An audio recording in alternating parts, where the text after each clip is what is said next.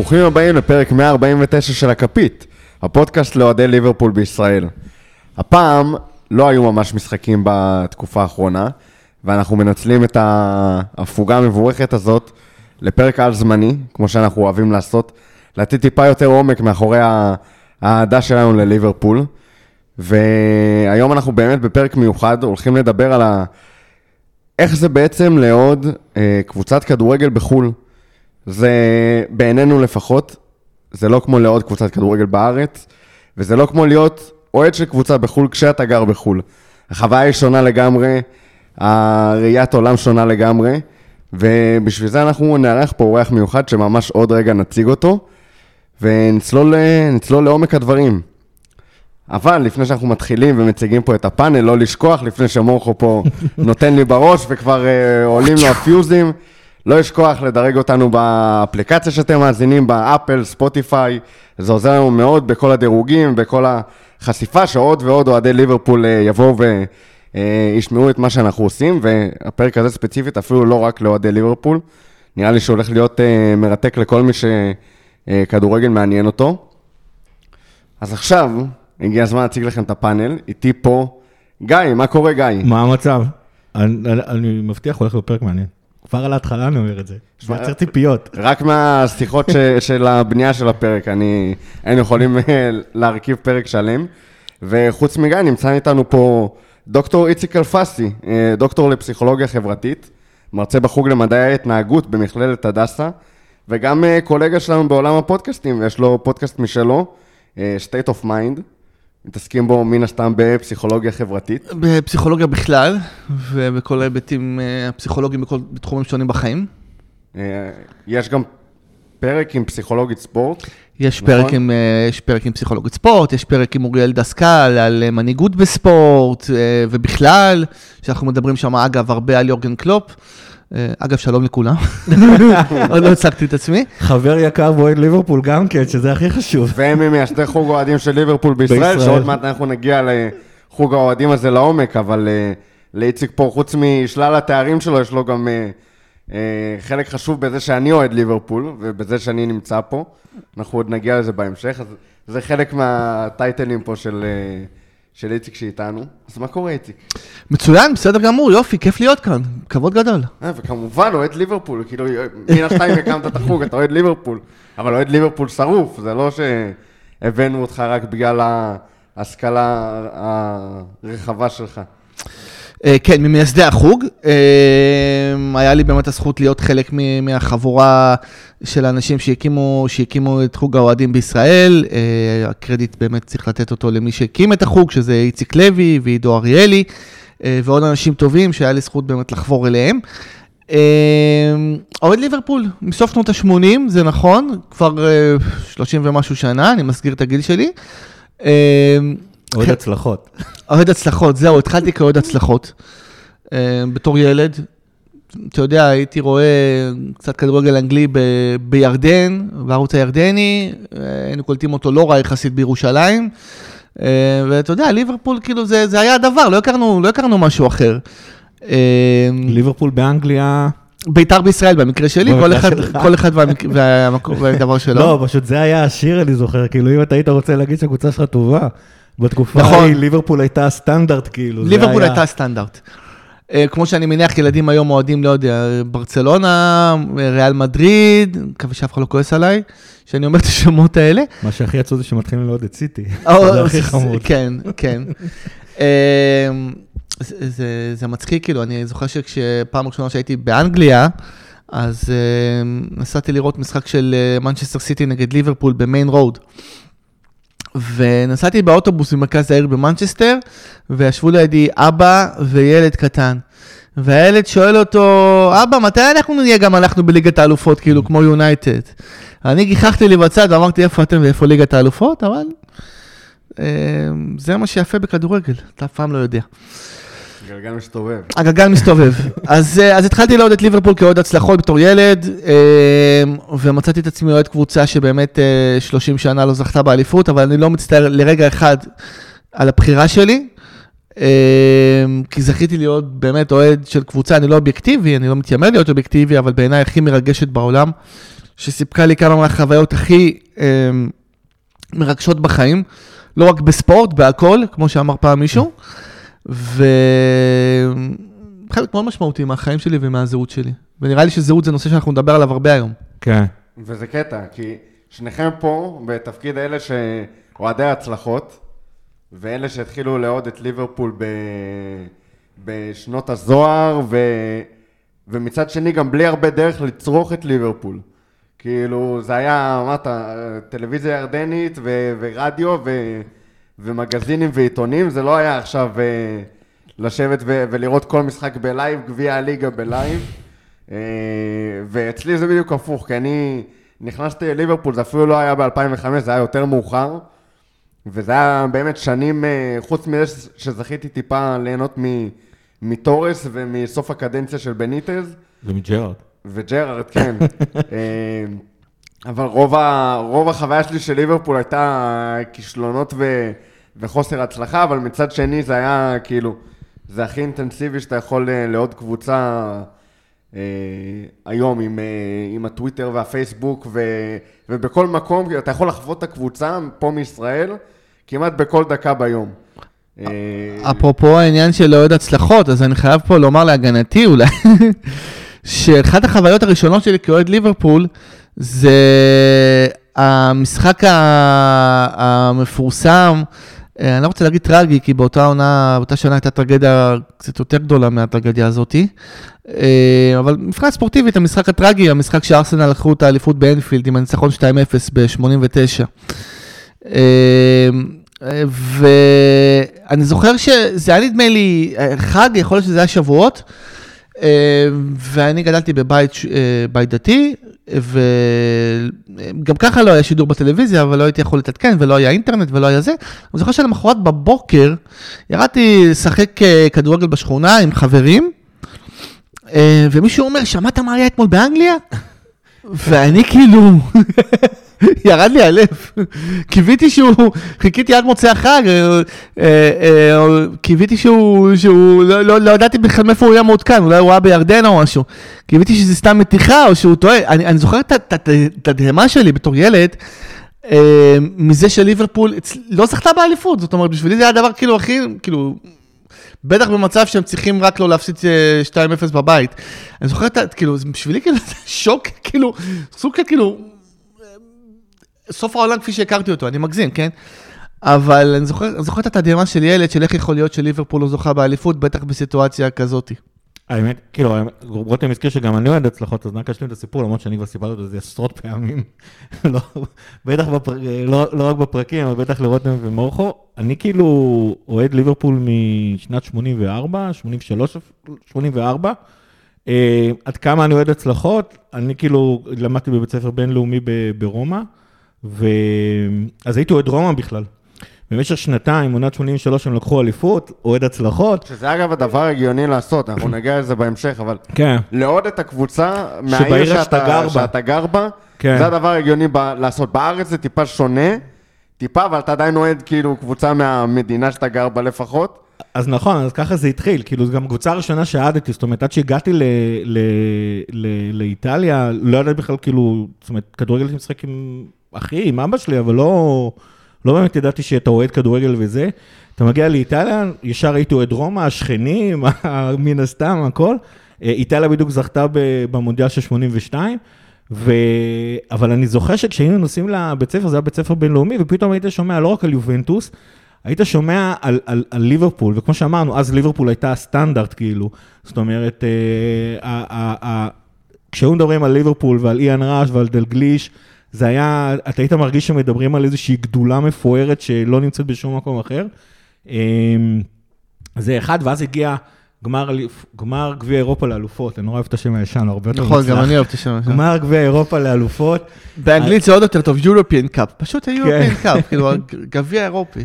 בדיוק, וזה היה במקרה ברומא, ורומא שלקחה אליפות בשנים שלוש, הצליחה להגיע לגמר, אז זה היה נורא מרגש, וכל העיר לבשה אדום כתום וכו' וכו'. ואבא שלי, אני לא יודע למה, כי הוא אוהב כדורגל, אבל לא אוהד גדול כל כך, לקח אותי ואת אחי הקטן, לקח אותנו לראות את האוהדים, לראות את האצטדיון, מה קורה, לחוות האווירה מסביב. וכשאתה זה קטע נורא מוזר, כשגמר אליפות אירופה קורה בעיר שאחת הקבוצות משחקות, אז מסביב לאצטדיון תעורר רק את אוהדי החוץ. ואני זוכרת, אני באמת זוכרת את התופעה הזאת, של אוהדי ליברפול שם, יש מסביב לאצטדיון, גם בכלל, אם הייתם הולכים לכל הכיכרות הגדולות של רומא, פיאצה דל פופולו, וכאלה הייתם רואים רק אוהדי ליברפול בעצם מסתובבים, כי אוהדי רומא פשוט היו בבתים שלהם, הם לא צריכים להתאסף ביחד ולחכות, הם פשוט הגיעו לאצטדיון עצמו רק לקראת המשחק. כרטיסים למשחק לצערי לא היה לנו, כי כמו שאמרתי, אבא שלי לא היה כזה אוהד כדורגל גדול, ו... אבל אני כן זוכר את הדבר הזה שנקרא אוהדי ליברפול. אני חושב שזאת פעם ראשונה, כיוון שבעצם בתור ילד היית רואה, היית רואה כדורגל רק בעיקר בטלוויזיה, זה היה פעם ראשונה שבעצם חוויתי את הדבר הזה שנקרא אוהדי כדורגל, שמתאספים ביחד ושרים ביחד וכולם מאחורי אותו דגל, ולילד בגיל שש שבע זה עושה איזושהי חוויה מאוד מאוד עוצמתית. זה לא רק לילד בגיל שש שבע, אנחנו נגיע לזה כאילו ממש תכף, אבל חוץ מההצלחות והכיף וכאילו ליהנות מקבוצת כדורגל, אני מניח שיש עוד דברים שבפסיכולוגיה שלנו, באיך שהמוח שלנו עובד, שגורמים לנו כל כך להתחבר לקבוצת כדורגל. כאילו, אנחנו פה, אני וגיא, שורפים שעות כל שבוע, גם בלצפות בקבוצ... בקבוצה ולדבר על הקבוצה, ולדבר על איך אנחנו הולכים לדבר על הקבוצה, והתעסקות של כאילו, ברמה יומיומית בקבוצת כדורגל, אני עוד לא נוגע בזה שהיא נמצאת מאוד מאוד רחוק מאיתנו. אבל אנחנו מתעסקים המון המון המון בקבוצה שבסופו של דבר, כמו שאוהבים לצחוק על זה, עשרים ושתיים אנשים רצים אחרי כדור. איפה, איפה זה פוגש אותנו כבני אדם, האהבה והחיבור הזה לקבוצת כדורגל, לפני שאנחנו מרחיקים לכת ל, למחוזות אנגליה? אני חושב שהאהדה לקבוצת כדורגל, אם נסתכל על זה רגע מהזווית הפסיכולוגית, עונה על אחד הצרכים הבסיסיים ביותר שלנו, וזה זה הצורך בשייכות. The need to belong. ואם אנחנו מכירים את הפירמידת הצרכים של מאסלו, אחד המודלים הכי מוכרים בפסיכולוגיה, והצורך הזה בהשתייכות נמצא, זה פירמידה עם חמש, חמש מדרגות, שמדברת בעצם על המוטיבציות האנושיות, מה בעצם מניע את ההתנהגות שלנו. יש את הצרכים הבסיסיים ביותר, את הצרכים הפיזיולוגיים, אוכל, מים, אוויר וכו'. הצורך השני במדרג הוא הצורך בביטחון, שבן אדם יהיה קורת גג, פרנסה, שגרה יציבה וקבועה, והצורך השלישי הוא הצורך בשייכות. הצורך להרגיש שייך, הצורך להרגיש חלק ממשהו. ואם אנחנו מדברים, אז אחרי שאתה מממש את הצרכים הבסיסיים ביותר של הקיום, ויש לך אוכל, מים וקורת גג, הדבר הבא שמניע אותך בחיים, זה הצורך להשתייך, להרגיש, להיות חלק ממשהו. ולהיות אוהד של קבוצת כדורגל, זה לחלוטין עונה על הצורך הזה. ועם השנים זה לאט לאט הופך להיות חלק מהזהות שלך. זאת אומרת, זה לא סתם שאנחנו אומרים, אנחנו הפסדנו, מה, אנחנו פעם שיחקנו. זה החלום של כולנו. בוודאי, אבל התחושה היא שזה אנחנו הפסדנו, אנחנו ניצחנו. כי זה חלק מהאני, זה חלק ממי שאני, וזה אומר עליי, זה אומר עליי משהו, אם לצורך העניין, הקבוצה הפסידה. אני מרגיש, זה, ויש מחקרים שמראים את זה, זה פוגע בערך העצמי שלי. ואם הקבוצה מנצחת, זה לא רק עושה לי טוב להרגשה, זה גורם לי להרגיש טוב עם עצמי. זה ממש משפר את הערך העצמי שלי, את תחושת המסוגלות שלי, את איך שאני מרגיש. ואני מספר לעצמי סיפור על עצמי, דרך, דרך הקבוצה שלי. ומבחינה פסיכולוגית יש, יש לזה כוח מאוד מאוד חזק, ולכן העדת כדורגל באמת לוקחת אותנו למקומות הכי קיצוניים, לטוב ולרע, מבחינה רגשית. אז האמת היא, כשאתה אומר את זה, איך אוהד הצלחות בעצם נשאר עם הקבוצה שלו, ואני כבר יכול להגיד לכם, שלי בתור ילד היה קבוצה בקוליגה, כשהיה לי זמן לראות כדורגל בקוליגה, הייתה לי קבוצה בקוליגה, גם הייתה משתנה, אם דיברנו על איטליה, אז התחלתי ברומא, עברתי ליובנטוס, עברתי למילאן, חזרתי ליובנטוס, הכל השתחרר, זאת אומרת, בארץ, אגב, כשאני חזרתי לישראל, מכבי חיפה בדיוק הלכה אליפות אחרי אליפות, מצד אחד, מצד שני, כל המשפחה שלי גרה בחיפה, אז זו הייתה הקבוצה שלי בארץ, הם לא נשארו. הקבוצה היחידה שהיום אני אוהד באופן קבוע, שופך עליה כסף, אכפת לי מה היא עושה על המגרש, ופה ושמה, זה ליברפול. וזה לא, זה לא קרה, ב, ב, ב, זה לא החזיק מעמד, לא, לא בריאל מדריד ולא אתלטיקו מדריד, וכאילו זה לא קרה באף קבוצה. זאת אומרת, אני תפגע דעתי למה זה נשארתי עם ליברפול, אבל מה בעצם גורם לנו להישאר בקבוצה הזאת ולא בקבוצה אחרת, או בקבוצה ספציפית ולא בקבוצה אחרת? טוב, זו נקודה טובה באמת. תוך כדי שאתה מדבר, עולה לי בעצם דוגמה בראש ממערכות יחסים רומנטיות. המשיכה הפיזית או המשיכה המינית, זה לצורך העניין העוד הצלחות. זה אולי מה שיכול ליצור את הקשר. זה אולי מה שיכול למשוך אותך לקבוצה מסוימת. מה שיחזיק אותך בתוך הקשר עשרות שנים, זה דברים אחרים. זה בזוגיות, זה, זה ערכים משותפים, זה כבוד הדדי, זה חברות. בכדורגל אני חושב שאתה תרגיש שהקבוצה, ברמה כזו או אחרת, מייצגת משהו בזהות שלך, שאתה מאוד מתחבר אליו. זאת אומרת, הסיפור שאתה תספר לעצמך על הקבוצה, היא יתחבר, יתקשר לסיפור שאתה מספר, מספר לעצמך על עצמך. זה, וזה המשמעות של זהות. ואם ניקח את המקרה של ליברפול, אז כן התחלתי להיות את ליברפול בגלל שהייתה קבוצה המצליחה, והעובדה שנשארתי להיות של ליברפול כל כך הרבה שנים, גם בתקופות שהיא, שהיא לא הצליחה, ואני אומר, התחלתי ואמרתי, אני לרגע לא מצטער על זה שאני אוהד ליברפול, זה בגלל שיש משהו באתוס, בזהות של ליברפול, שאני מאוד מתחבר אליו, מאוד מתחבר אליו ברמה הרגשית, הוא מאוד מתחבר גם לסיפור שלי אולי ברמה האישית, הסיפור שאולי אני אוהב לספר לי על עצמי, וזה באמת העניין הזה של ה... לא לאבד אף פעם את התקווה. וזה שבקצה הסופה יש רקיע מוזהב ושירתו הערבה של העפרוני. נתרגם את You'll Never Walk Alone. והעניין הזה שהתקווה, hope dies last, התקווה מתה אחרונה, ואף פעם אסור לוותר, ותמיד צריך, ותמיד צריך להמשיך, להמשיך ולהילחן, להמשיך ולהאמין, ו, וגם באמת העניין הזה של הקהילתיות. אני זוכר שמהרגע הראשון שזכיתי להיות בליברפול לא פעם ולא פעמיים, גם חייתי באנגליה כמה שנים, זה עזר לזה, ו... תמיד הרגשתי בליברפול משהו מאוד מיוחד, מאוד, מאוד, מאוד קהילתי, מאוד חם. אתה רואה את זה גם, כמובן, אתה מרגיש את זה גם, גם באנפילד. והעניין הזה של החיבור, של להיות חלק מקהילה, להיות חלק ממשהו שהוא יותר גדול ממך. והעניין הזה באמת של, של התקווה, זה משהו שיכולתי מאוד מאוד להתחבר אליו, דווקא, ובאמת אפשר להגיד במובנים רבים, שהעדה שלי לליברפול התחזקה דווקא בזמנים הקשים יותר, דווקא בזמנים של האכזבות, זה דווקא הרציח יותר לחבר אותי רגשית למועדון. המקום הזה של הקהילה, אני חושב שיש לו תפקיד מאוד קריטי בסיפור, כי אם זה רק, זה רק קבוצת כדורגל, ואתה, יש פה איזשהו מימד של ניתוק, בסופו של דבר, שוב, בלי להוציא את זה שהם משחקים כרגע מאוד מאוד רחוק מאיתנו, בסופו של דבר, אתה נחשף אליהם לפרק זמן יחסית מאוד קצר במהלך השנה. הם רחוקים ממך, הם, הם לא נגישים אליך, אתה לא יכול לבוא וגם אם אתה מקלל אותם מהיציע, הם לא באמת מתייחסים אליך. כאילו יש פה, בסופו של דבר, עדיין דיסטנס מאוד גדול, גם בין האוהד שיושב שורה ראשונה בקופ, לבין וירג'יל ון דייק או אליסון שנמצאים מאוד קרוב אליו. וצריך פה איזשהו משהו, ש... את הדבק הזה ש... יקשר, כי אתה לא רואה אנשים, אתה יודע, תופסים את המטען הרגשי הזה לאלמנטים אחרים בחיים. לא יודע, אפילו סדרות טלוויזיה וזה, היפים והאמיצים שרצה כל כך הרבה שנים. אני בטוח שיש אנשים שמאוד אוהבים היפים והאמיצים וצופים באדיקות, אבל זה לא הקשר שאתה מייצר עם, ה, עם, עם מועדון ספורט, עם מועדון כדורגל, שגם רואים את זה ב, בכלל בהבדלי...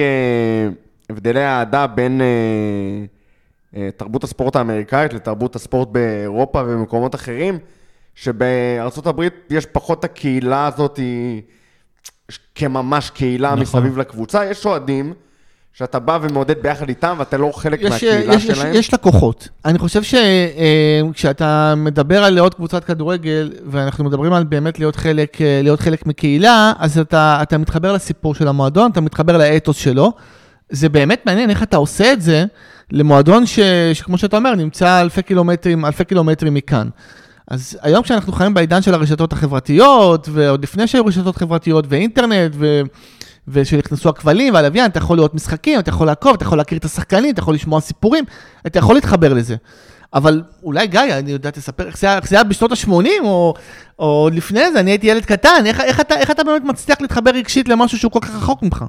אני, האמת היא שאני כבר לא זוכר, כי אני, לא יודע, לא הייתי מספיק מתוחכם לראות את הערוץ הירדני, זה הכל היה מבט ספורט ביום חמישי, לא זוכר מתי זה היה אפילו כבר ביום חמישי, וכנראה בשבע, אם אני ראיתי את זה וחדשות אז היו בשמונה או בתשע, והיום מתקנים אותך על כל מה שאתה רואה, זה היה לקום בבוקר ביום ראשון ולפתוח את ה...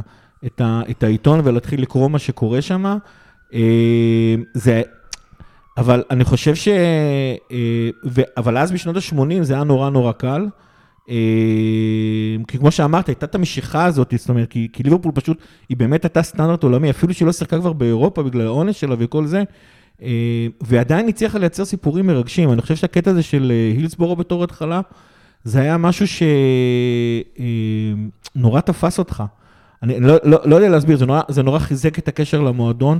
אני חושב שגם יצאו כבר כל, יצאו סיפורים אה, אה, של מה המועדון עצמו עשה עם האוהדים. ואני אז עוד לא הכרתי את ההיסטוריה של המועדון, לא ידעתי על שנקלי, לא ידעתי על אה, איך לשנקלי היה חשוב, ש, איך שנקלי תמיד היה אומר שהאוהדים והקבוצה זה בעצם אישות אחת שנועדה להרים אחד את השני, לעודד אחד את השני.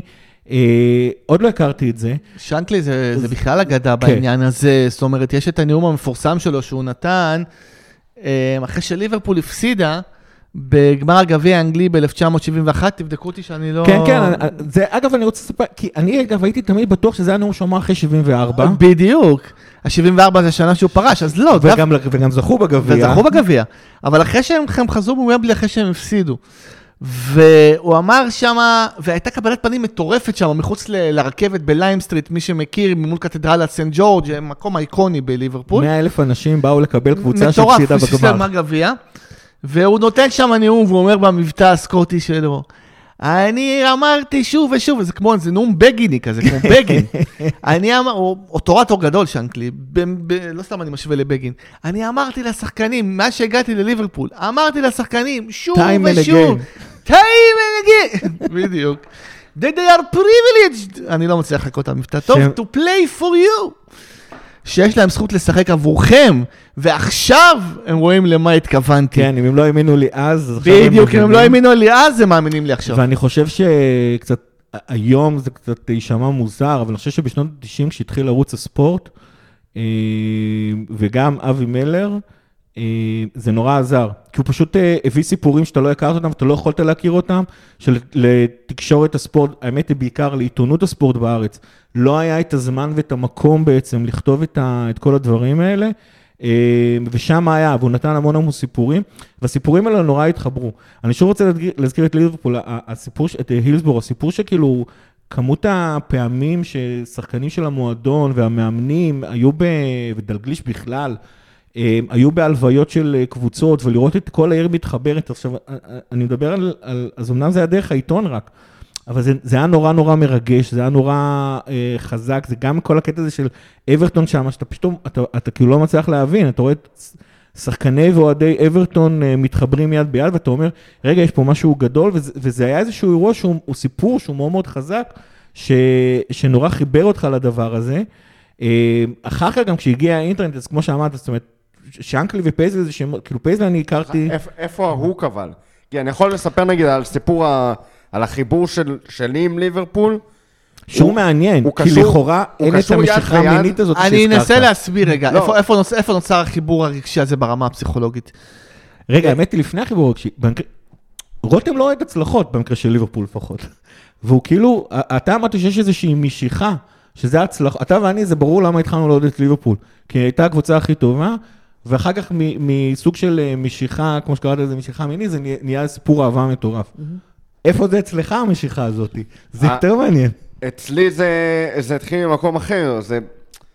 היה שם איזשהו עניין בכדורגל אנגלי, בליברפול קצת וזה, אבל זה תפס, זה העלה הילוך, כשה... הבאנו דוגמאות מעולם הזוגיות והרומנטיקה, אז שהבחורה הצטרפה למעגל החברים שלי, וזה היה כשליברפול, שבניון הצטרף לליברפול, ואז זה העלה הילוך בחשיפה, וכאילו, היית חשוף לזה כל הזמן, והיו משחקים, הרבה יותר שידורים בטלוויזיה, ועניין אותך לראות את זה, והיה שם איזשהו משהו שמשך אותך. זה לא היה הצלחות ולא היה זה, אבל א' הייתה קבוצה לא כזאת רעה בשנים ההם, אמנם לא סופר מצליחה מבחינת תארים ודברים כאלה, אבל הצ'מפיונס היה קצת לפני, והיה שם את טורס וג'רארד וקרגר, וזאת לא הייתה הקבוצה הצולעת של אלפיים ועשר, אחת עשרה, שתים עשרה. שתים עשרה, שלוש עשרה. ומה שבאמת תפס אותי והכניס אותי לסיפור, זה חוג האוהדים של ליברפול. שזה היה החוג שלי, הקהילה שלי. ופה דווקא מסקרן אותי מה, מהדור שלכם, איפה, סבבה, לקרוא ולשמוע זה מרגש ויפה והכל, אבל זה עדיין, זה במנות מאוד קטנות, זה לא שהיה איזה טוויטר שדוחף לך סיפורים מרגשים כל הזמן, זה במנות מאוד קטנות, ו... ואיפה הקהילה מסביב, כאילו, את, אתה לבד, אתה, הטלוויזיה וליברפול, ככה במשך שנים, ו- ואתה עדיין מצליח ל... כאילו, להרגיש מחובר למועדון, אצ- אצלי זה, זה לא נתפס, כאילו אם אין רק... לי אוהדים מסביב, אני, אני מאבד את זה. אני רק אגיד משהו קצר, אצלי האוהדים, נורא תפס את זה. Uh, קודם כל, איך שאוהדים באנגליה, אוהדים את הקבוצה שלהם, אני חושב שאחד הדברים שהוא... אתה לא היית איתם, אתה לא שרת איתם הפעמים, אתה שמעת את זה, אתה שומע את זה דרך הטלוויזיה, קודם כל לראות, גם במבט ספורט, לראות ארבעים אלף אוהדים, בתור צדון כדורגל, אגב זה היה גם מציעה עמידה, אז חמישים אלף אוהדים באנפילד, נמצאים על הדשא, זה משהו שאתה לא רואה בארץ, אתה פשוט מרגיש את זה, אפילו דרך הטלוויזיה, זה דבר אחד, אחד הדברים שאגב אני הכי אוהב באוהדים באנגליה, תשימו לב מה קורה, כששחקן כדורגל מנסה משהו ולא מצליח, אוהדים באנגליה צועקים, וואו, הוא ניסה ולא הצליח. אנלאקי. אוהדים, אוהדים, אוהדים בישראל, כולל אני אגב, אני לא פה, זה צועקים, מה? מה עשית? באנגליה הם, וזה... הם אומרים אנלאקי, הייתי, הייתי, הייתי סטודנט באנגליה, גרתי שם ארבע שנים בסאות'המפטון, והייתי משחק כדורגל לפעמים עם החבר'ה מה, מהאוניברסיטה, ומישהו היה מחמיץ לבד מול השוער, מה מול השוער? מול שער ריק, אנלאקי, ואני מה אנלאקי? איזה תבואה, מה זה? אנלאקי. והסיפור, והסיפור בכל אופן, זאת אומרת, אמרתי שלא היה, זאת אומרת, שעד ערוץ הספורט לא היית נכנסת כל כך הרבה לסיפורים, אבל אתה כן נחשפת בכל אופן. גם לשנקלי בטוח, גם לדלגליש, גם לפייזלי, אתה כן נחשפת על הדבר הזה שנקרא You'll Never Walk Alone, זה היה, עוד פעם, היו כאילו, אתה גם בשנות ה-שמונים יכולת למצוא בחנות מתנות. אבל איך זה תופס אותך? שזה כאילו... אני, בחתונה שלי, היו שלושים אוהדי ליברפול מהחוג בארץ, שהם כאילו, שהם חברים קרובים, אני קבוע הולך, מתקופת הצבא הייתי... הייתי ג'ובניק בקריה, כן, אבל הייתי דואג לצאת מוקדם, להגיע כאילו לכל מפגש ש... שהיה. אני הולך למולי ורואה אתכם, וכאילו רואים ביחד את המשחקים. אני, אם אני בבית רואה משחק כדורגל של ליברפול, אני בוואטסאפ תוך כדי כאילו עם, עם חברים אוהדי ליברפול, כי זה, זה חלק מה, מהחוויה שלי, את המועדון, את הקבוצה. אני, אני לא יכול לשבת, כאילו, אם אני יושב לבד, בלי קשר לעולם החיצון ורואה משחק של ליברפול, אני מרגיש כאילו, כאילו אני עושה משהו אחר לגמרי מאשר לראות משחק של ליברפול כמו שאני רגיל. אז אצלי זה פשוט באמת האידיליה הזאת של אוהדים הכי טובים בעולם, זאת אומרת זה, זה כאילו מבחינתי הדבר, זאת אומרת כל מה שאמרת על האוהדים האנגלים, אצל אוהדי ליברפול זה ב... בכמה מדרגות למעלה, זה היצירתיות של השירים, זה הדאבל ההפסקה, זה כנראה חוזר לי לאותה חוויה מסביב לאולימפיקו שראיתי בתור ילד, אבל האמת היא, בוא תסביר לנו, אני כאילו יכול, אני לא יודע, אצלי זה באמת סוג של אידיליה, מעבר כל דבר אחר. יש, יש פה את העניין הזה באמת של, של שייכות ושל קבוצתיות. בתור הרבה פעמים, איך אתה מתחיל לעוד קבוצת כדורגל? אתה מתחיל לעוד קבוצת כדורגל, בדרך כלל אתה תהיה את האוהד שאבא שלך אוהד. את הקבוצה שאבא שלך אוהד.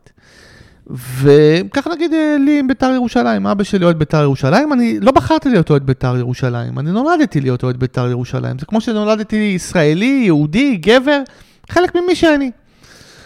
מהרגע שעמדתי על דעתי, ידעתי שביתר ירושלים זה אנחנו, וכשביתר ירושלים מנצחת, אנחנו ניצחנו, וכשהיא מפסידה, אז הפסדנו. עכשיו, ליברפול זה משהו אחר. בליברפול אני בחרתי.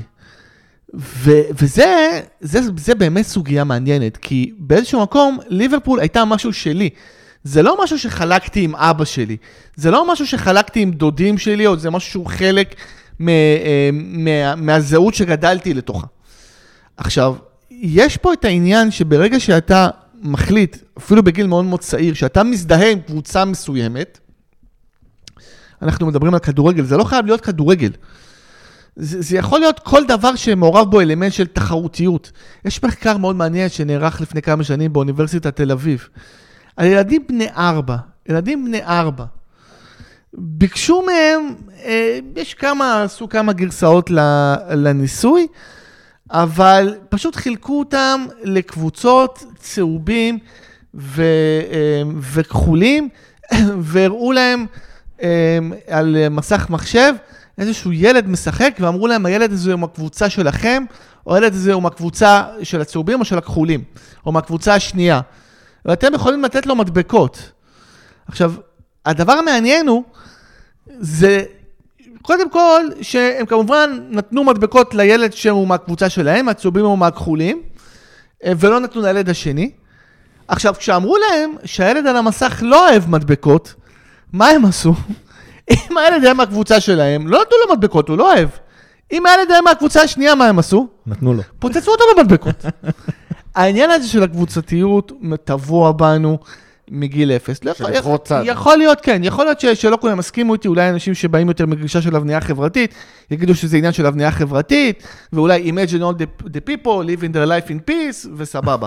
אבל כן, אנחנו, אנחנו יש לנו נטייה לקבוצתיות מבחינה אבולוציונית. עכשיו, ברגע שבחרת קבוצה מסוימת, עכשיו, חלק מהקבוצות השייכות שלנו, אנחנו נולדים אליהם. אז נגיד עם הכדורגל, נולדתי להיות אוהד בית"ר ירושלים. את ליברפול בחרתי. את ליברפול בחרתי להיות אוהד שלה.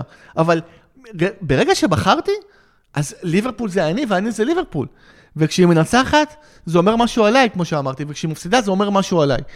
והעניין, אני חושב שיש פה גם את העניין הזה באמת של השייכות, וגם באמת את העניין הזה של הקבוצתיות, ברגע שאתה מזדהה עם קבוצה מסוימת. אני חושב שזה משהו שמאוד משותף להרבה אוהדי קבוצות בחול, ובמיוחד ליברפול, אבל בכלל, האלמנט הזה של הבחירה. כאילו, בטח כאלה ש... ששמים את הקבוצה מחול בתור, בתור עדיפות ראשונה, על, ה... על הקבוצה בארץ. כי תמיד, כמעט לכל מי שאוהב כדורגל, הייתה קודם איזושהי קבוצה בארץ. הקבוצה של אבא שלו. כן, הקבוצה של אבא שלו. אצלי זה היה, במקרה, אבא שלו אוהד הפועל חיפה, אבל uh, זה היה הקבוצה של, ה... של השכן, ולא זה לא כמו שזה נשמע, אבל היה לי שכן אוהד הפועל שרוף, ממש הרדקור, שער חמש וזה, uh, וגם uh, קרוב משפחה שהיה אוהד הפועל כזה הרדקור, היה מצייר לי על התיק, uh, תיק בית ספר סמנים של הפועל וזה, אבל לא הייתי איתה מספיק בקשר, אז איכשהו הגעתי והתגעגעתי דווקא למכבי תל אביב. תגובה הוגנת. לא, אבל הגיונית, סליחה. דיברת על ה... גיא, דיברת על האוהדים של ליברפול שראית, אז כאילו המעבר שלי מהפועל למכבי היה כי בשכונה שלנו היה חוג כדורגל והוא היה של מכבי תל אביב. וחילקו לנו כרטיסים למשחקים, הלכתי לדרבי, אחת אפס למכבי עם שער של פרוחננקובס בסטדיון רמת גן. הייתי כאילו ילד קטן, ואתה באמת רואה עשרות אלפי אוהדים מסביבך ושרים ו... והכל, והקהל פה בארץ בלי עין הרע יודע לעודד, באמת כאילו, את, את מה, מה הוא אומר כשהוא מעודד, זה סיפור אחר להיכנס אליו, מבחינת זה שהוא מעודד ועושה הרבה רעש זה... ועושה רושם אין ספק. ואז ככה כאילו התחברתי למכבי, אבל לא, דיבר, דיברנו על הקהילתיות והשייכות, ולא מצאתי את עצמי שייך. כי לא הייתי הרבה שנים אוהד מכבי, הייתי הולך למשחקים, הייתי, הנוכחות שלי באינטרנט הייתה מאז שהייתי קטן, הייתי בפורום של השחקן ה-שתים עשרה, הייתי ככה מאוד פעיל, ואני תמיד אהבתי להביע את עצמי, אז גם הייתי כותב שם פוסטים, ו, וכאילו מאוד מאוד פעיל, אבל לא, לא הרגשתי חלק... לא יודע אם לא מהערכים של המועדון, כי כן יש בי כאילו ערכים שאפשר לקרוא להם מקביסטים וזה שמצאתי את המזדהות, אבל עם הקהל לא הרגשתי חלק. כאילו בכלל עם, עם הקהל הישראלי, של uh, מאוד התלהמות, וכמו שאתה אומר, ל, למרות שאני כן יושב במולי ו, וצועק כאילו על המסך תשעים דקות. מקלל את השופט. כן, מקלל את השופט, מקלל את כולם, אבל לא הרגשתי הזדהות עם ה... טוב, זה באמת, זה באמת זה, העניין... זה מאוד אימפולסיבי. זה, זה מעניין ומאוד... מה שאתה אומר, רותם, כי זה באמת העניין של להיות קבוצה מחול. עכשיו, אני מכיר, כשהייתי, כשהייתי ילד, כשהייתי נער, אז יש את הקבוצה בארץ, ויש את הקבוצה, יש את הקבוצה בחול, ביתר בזה, פועל באר שבע בזה, וליברפול, או מכבי חיפה, או מכבי תל אביב, וליברפול באנגליה. מה שקורה בשנים האחרונות, לדעתי זה יותר מהשנים האחרונות, לדעתי זה בערך בתחילת שנות האלפיים, שאתה רואה שאנשים אוהדים קבוצה מחול, ובכלל בלי, בכלל, יכולים להיות בכלל לא, לא אוהדים שום קבוצה בארץ. זה לא שאתה אוהד כדורגל, ויש לך קבוצה בארץ, ואז גם יש לך קבוצה בחול. זה ממש לא ככה. אנשים, עכשיו ברור שהאינטרנט והרשתות החברתיות מאוד אפשרו את זה, כי אתה יכול לגור בפתח תקווה, ולדעת מה קורה במלווד, או עכשיו בקירקבי, מגרשי האימונים של ליברפול, יותר טוב ממי שגר מטר מה, מהמגרש. זה יותר מזה, זאת אומרת... אבל מעבר לזה, מעבר לזה, אני חושב שהעניין הוא, שיש לך בעצם אפשרות לחשף, למה שנראה לך לפחות מבחוץ, וצריך לשים את הדגש על זה. פה דווקא המרחק כן משחק תפקיד. למה שנראה לך מבחוץ כתרבות העדה אחרת. ואני כן רואה את זה אצל הרבה אנשים, ואני מודה שזה לפעמים זה קצת מפריע לי, שאנחנו, כאילו, הכדורגל הישראלי הוא נחות בשבילנו, או תרבות העדה בישראל היא נחותה בשבילנו, אנחנו קלאס. אנחנו אוהדים של, של ליברפול, נגיד אם אנחנו מדברים עכשיו על ליברפול, או אנחנו אוהדים של ריאל, או ברצלונה, או מנצ'סטר, לא משנה. ולי, לי זה קצת חורה. אני, למשל, מאוד מאוד קשה לי להתנתק מהעדה שלי לקבוצה בארץ, ווואו, הקבוצה שלי בארץ עושה לי חיים כל כך קשים, אם דיברנו על זהות וערכים לעוד אותה. אבל אני באמת, כאילו, למרות שאתה אומר לעצמך, ואנשים אמרו לי גם כשהקמתי את ביתר נורדיה, תהיה עוד ליברפול, כאילו, מה אתה צריך את הצרות האלה? אבל אני מרגיש שאם אין לי את הקבוצה שלי כאן בארץ ליד הבית, אז אני אפילו לא, יהיה לי יותר קשה, זה מוזר, אבל יהיה לי יותר קשה לעוד את הקבוצה, את הקבוצה בחול. ויש משהו, מבחינתי לפחות, בדבר הזה שיש לי את הקבוצה שלי כאן ליד הבית, ו... כן, יש לי את הקבוצה שלי, יש לי משהו, מה שנקרא נערה בכל חוף. אז יש לי את הקבוצה שלי גם בחול. אבל אני יודע לעשות את ההבחנה אה, מאוד טוב. זאת אומרת, ברור לי ש, שזה הבית שלי וזה הקבוצה שלי כאן בארץ, לטוב ולרע. ו, אה, וליברפול, אני שייך לקהילה של אוהדי ליברפול במעגל השני או השלישי, אני אקרא לזה. אז יש... אני אגיד לך מה, כאילו, הקטע הזה של ה... קהילה הלוקלית, המקומית, והבחירה גם של תרבות עידוד ודברים כאלה.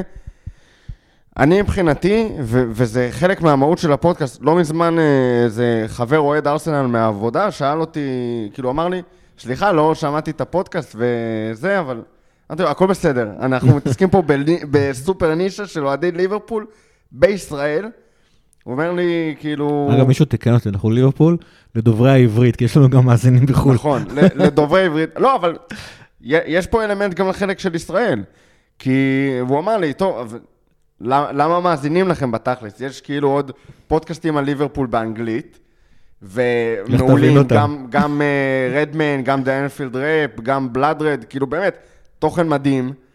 ועדיין יש אנשים שיעדיפו את הזמן שהם מאזינים בו פודקאסטים על הקבוצה, להאזין לנו, וזה לא רק בגלל מחסום השפה, למרות שיש פה, כאילו, הרבה פעמים אתה מעדיף להקשיב לשפה שלך בלי קשר לזה, אבל יש פה גם את הנקודת מבט שלנו ואת החוויה שלנו כאוהדי ליברפול בישראל, ואני חושב שהספציפית אצלנו, החוג האוהדים והקהילה שיצרנו, זה מה שיוצר לי את ההרגשה גם של תחושה מקומית, של, של, זה, זה פה, זה שלנו, כי אנחנו אוהדי ליברפול בישראל, זה לא בהכרח, יש את הזהות עם המועדון, וגם עם האוהדים בליברפול, כאילו יש כל מיני, איזשהו קשר, איזושהי, איזשהו חיבור, אבל אני קודם כל אוהד ליברפול בישראל.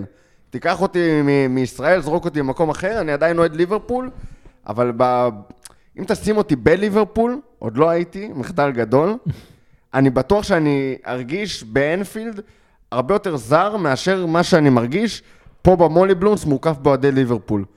כי, כי זה חלק מהזהות שלי וזה חלק מה, מה, מהקבוצה ומהחיבור שלי למועדון, להיות אוהד ליברפול פה בארץ עם האנשים שהם שלנו, וכשיש, שיורים עלינו טילים ויש מבצע צבאי בעזה, אז אני בפאניקה של איך אני כאוהד ליברפול בישראל הולך לראות משחק כדורגל שהולך להקפיץ לי את הדופק לשמיים, כשברקע יש כאילו טילים, זה, זה, וזה, זה חוויה כאילו, לא, לא שמחה במיוחד, אבל חוויה שאוהדי ליברפול אחרים לא חווים, איך, איך זה לראות קבוצת כדורגל? כש, כשאתה צריך לרוץ okay. ולעלות מהמקלט ול, ולתפוס כאילו רג, רגעי שידור. אז זה חלק מהזהות שלנו, ואני בטוח שזה משפיע על ה, איך שאנחנו רואים את הקבוצה, ואיך שאנחנו חווים את, ה, את הערכים אפילו של המועדון, ואיך חווים אלף ואחד דברים, וכאילו מבחינתי זה, זה, זה הסיפור המרתק, ו, וזה גם מה שהפודקאסט שלנו עושה פה, ו, ומה שאנחנו עושים, ומה שאנחנו מדברים עליו באופן כללי בפרק הזה, כאילו... זה בעצם הנקודה, רותם. הנקודה היא שאנחנו, הגדרת את זה מצוין, אוהדי ליברפול בישראל, או אוהדי ליברפול ישראלים. עכשיו יש כמובן אוהדי ליברפול בכל העולם. ויש אוהדי ליברפול נורווגים, ויש אוהדי ליברפול אמריקאים, ויש אוהדי ליברפול בכל פינה שאפשר לחשוב עליה. יש גם סקאוזרים. אוסטרלים. סקאוזרים, כן. וכל מקום. והחוויה שלנו היא ייחודית בעניין הזה שאנחנו אוהדי ליברפול, אוהדי ליברפול ישראלים. עכשיו, יש לנו, יש לנו במעגל הזהויות, נגיד, משהו משותף גם עם אוהדי ליברפול בליברפול, נגיד, או באנגליה, אבל בעיקר בליברפול, אני מניח, במרסיסייד, שאנחנו אוהדים את אותה קבוצה. אבל יש גם דברים שהם לא משותפים. ויש לנו דברים משותפים עם אוהדי ליברפול באוסטרליה, שאנחנו אוהדים את אותה קבוצה, וגם אוהדים את אותה קבוצה מרחוק, אבל יש גם דברים לא משותפים. אם נגיד אני חושב על העניין של אה, אה, מה יש לי במשותף אה, עם אוהד ליברפול בליברפול, כמובן העדה לליברפול, אבל מה אין לי במשותף למשל? את כל העניין הזה של האתוס, של עיר פועלים, ואת כל העניין הזה של המאבק נגד הממסד הלונדוני, והשנאה למרגרט תאצ'ר, אני יכול להגיד שלי... יותר מזה, we because we are we are not English, we are Scouse. אני לא יודע כמה ישראלים uh, מבינים באמת המשפט הזה, אגב, גם אני שאני אוהב לצטט אותו, לא באמת חי את, ה, את המשפט הזה. וזה בסדר גמור, כי אנחנו לא אנגלים ולא סקאוזרים, אנחנו, אנחנו ישראלים, אני ירושלמי, uh, כל אחד מהמקום שלו, וזה למשל מקום שאני לא מתחבר. עכשיו, אתה יכול לנסות ולשחק את המשחק וכן, להגיד we are Scousers ולנסות לדבר במבטא Scousers, זה נראה לי קצת מגוחך, אני חייב להגיד. אני מאוד אכבד את העניין הזה. נגיד, היה את הסיפור שאוהדי ליברפול, כשמרגרט תאצ'ר נפטרה, פרסמו איזה, היה איזה שלט נדמה לי בקופ, של את לא הצטערת כשזרקו אותנו מהעבודה או פיטרת אותנו או זרקת אותנו לכלבים בשנות ה-שמונים, אנחנו לא מצטערים שעכשיו שאת... מה, יותר מזה, שרו דינג דונג, the witch is dead, ו-all having a party when Maggie Thatcher dies. גם כשהייתה חיה, הרי כל היום היה, אני שמח שהתעוררתי היום, כי זה עוד יום שמקרב אותנו למותה של תאצ'ר. אגב, אבל אני חושב שגם שמה, שזה המון המון הקשר ל... להילסברו ולקאבר-אפ שמרגרט תאצ'ר הייתה אחד מהגורמים הרציניים שלו כדי להאשים את האוהדים ולא את המשטרה. בוא, אבל כאילו גם אם תיקח פה בארץ, אז אוהדי בית"ר יש בלי כאילו להכליל הכל, כי הכל הכללות, כן? מדברים על קהל אוהדים וזה. אוהדי בית"ר באים עם איזושהי תפיסת עולם שהיא יותר ימנית וזה. אוהדי הפועל זה שמאל, כי זה גם דברים ש... מעצם מועדון הפועל, תנועת ביתר, דברים שהם כאילו מוטבעים, וזה בהרבה מאוד קבוצות וקבוצות ספורט ומועדוני ספורט ברחבי העולם, ו... וזה מה שחייב לבוא מה... מהלוקליות. ברגע שזה הופך להיות גלובלי, כאילו אם תיקח פה עדי ליברפול בישראל, אתה לא יכול להגיד, הם עם תפיסת עולם כזו או אחרת, כן. כאילו, עם נטייה כזו, פוליטית כזו או אחרת, מדינית, כלכלית כזו או אחרת, כאילו, זה, זה לא, זה, זה הרבה יותר קיבוץ גלויות כזה, והדבר היחיד בערך שמאחד ביניכם, זה הקבוצה. אני רק רוצה לציין את הנקודה ש... עם, כן. עם תאצ'ר, ולבוא ולהגיד שלי, כמישהו שיסתכל על זה מישראל, זה היה נראה לי קצת שר טעם. זאת אומרת, אחרי מות, קדושים אמור. זאת אומרת, כאילו, בסדר, אבל אני, אבל מצד שני, אני, אני, אתה יודע מה, אני יכולתי לכבד ולהגיד, אוקיי, אתה לא הרגשת את מה שאנשים בליברפול הרגישו. אתה לא הרגשת את מה שהם הרגישו סביב הילסבורו. אתה לא הרגשת מה שהם הרגישו סביב הסגירה של מכרות הפחם, בליברפול יותר רלוונטי לדבר אולי על המספנות, והאבטלה, ואתה יודע, אני הייתי באנפילד, כמו שאמרתי, זכיתי להיות שם כמה פעמים, והשיר שכל אוהדי הקבוצות היריבות שרות, זה... You'll not walk, you will not walk anymore. We'll never get a job. Sign up, sign up. תחתום, תחתום, כאילו במנגינה של never walk alone. Sign on, sign on. כן. עכשיו, אותי זה מצחיק, כאילו. עכשיו, יכול להיות שאוהד ליברפול מליברפול, זה מעצבן אותו. אני מניח שזה מעצבן אותו, כי אחרת לא היו שרים את זה, האוהדים של הקבוצה היריבה. זה ממש התעצבנו. זה אחת הסיבות שכאילו קהל נגד לסטר במשחק גביע הליגה היה כל כך חם, היה על הדברים האלה. היה ממש על הדברים האלה. פיט דה סקאוזרס והכל. אז זהו, זה בדיוק הנקודה. עכשיו, אני פחות מתחבר לזה, אבל אני כן יכול לכבד את זה, ואני יכול להגיד, אוקיי, זה עניין. זאת אומרת, יש לי את הכבוד הזה, לזה שהקבוצת ליברפול היא קודם כל קבוצה של הקהילה בליברפול, במרסיסייד. ואני אוהד במעגל השני או השלישי. יש לי, יש לי, אני מסוגל לכבד את זה, אני מסוגל לראות את זה.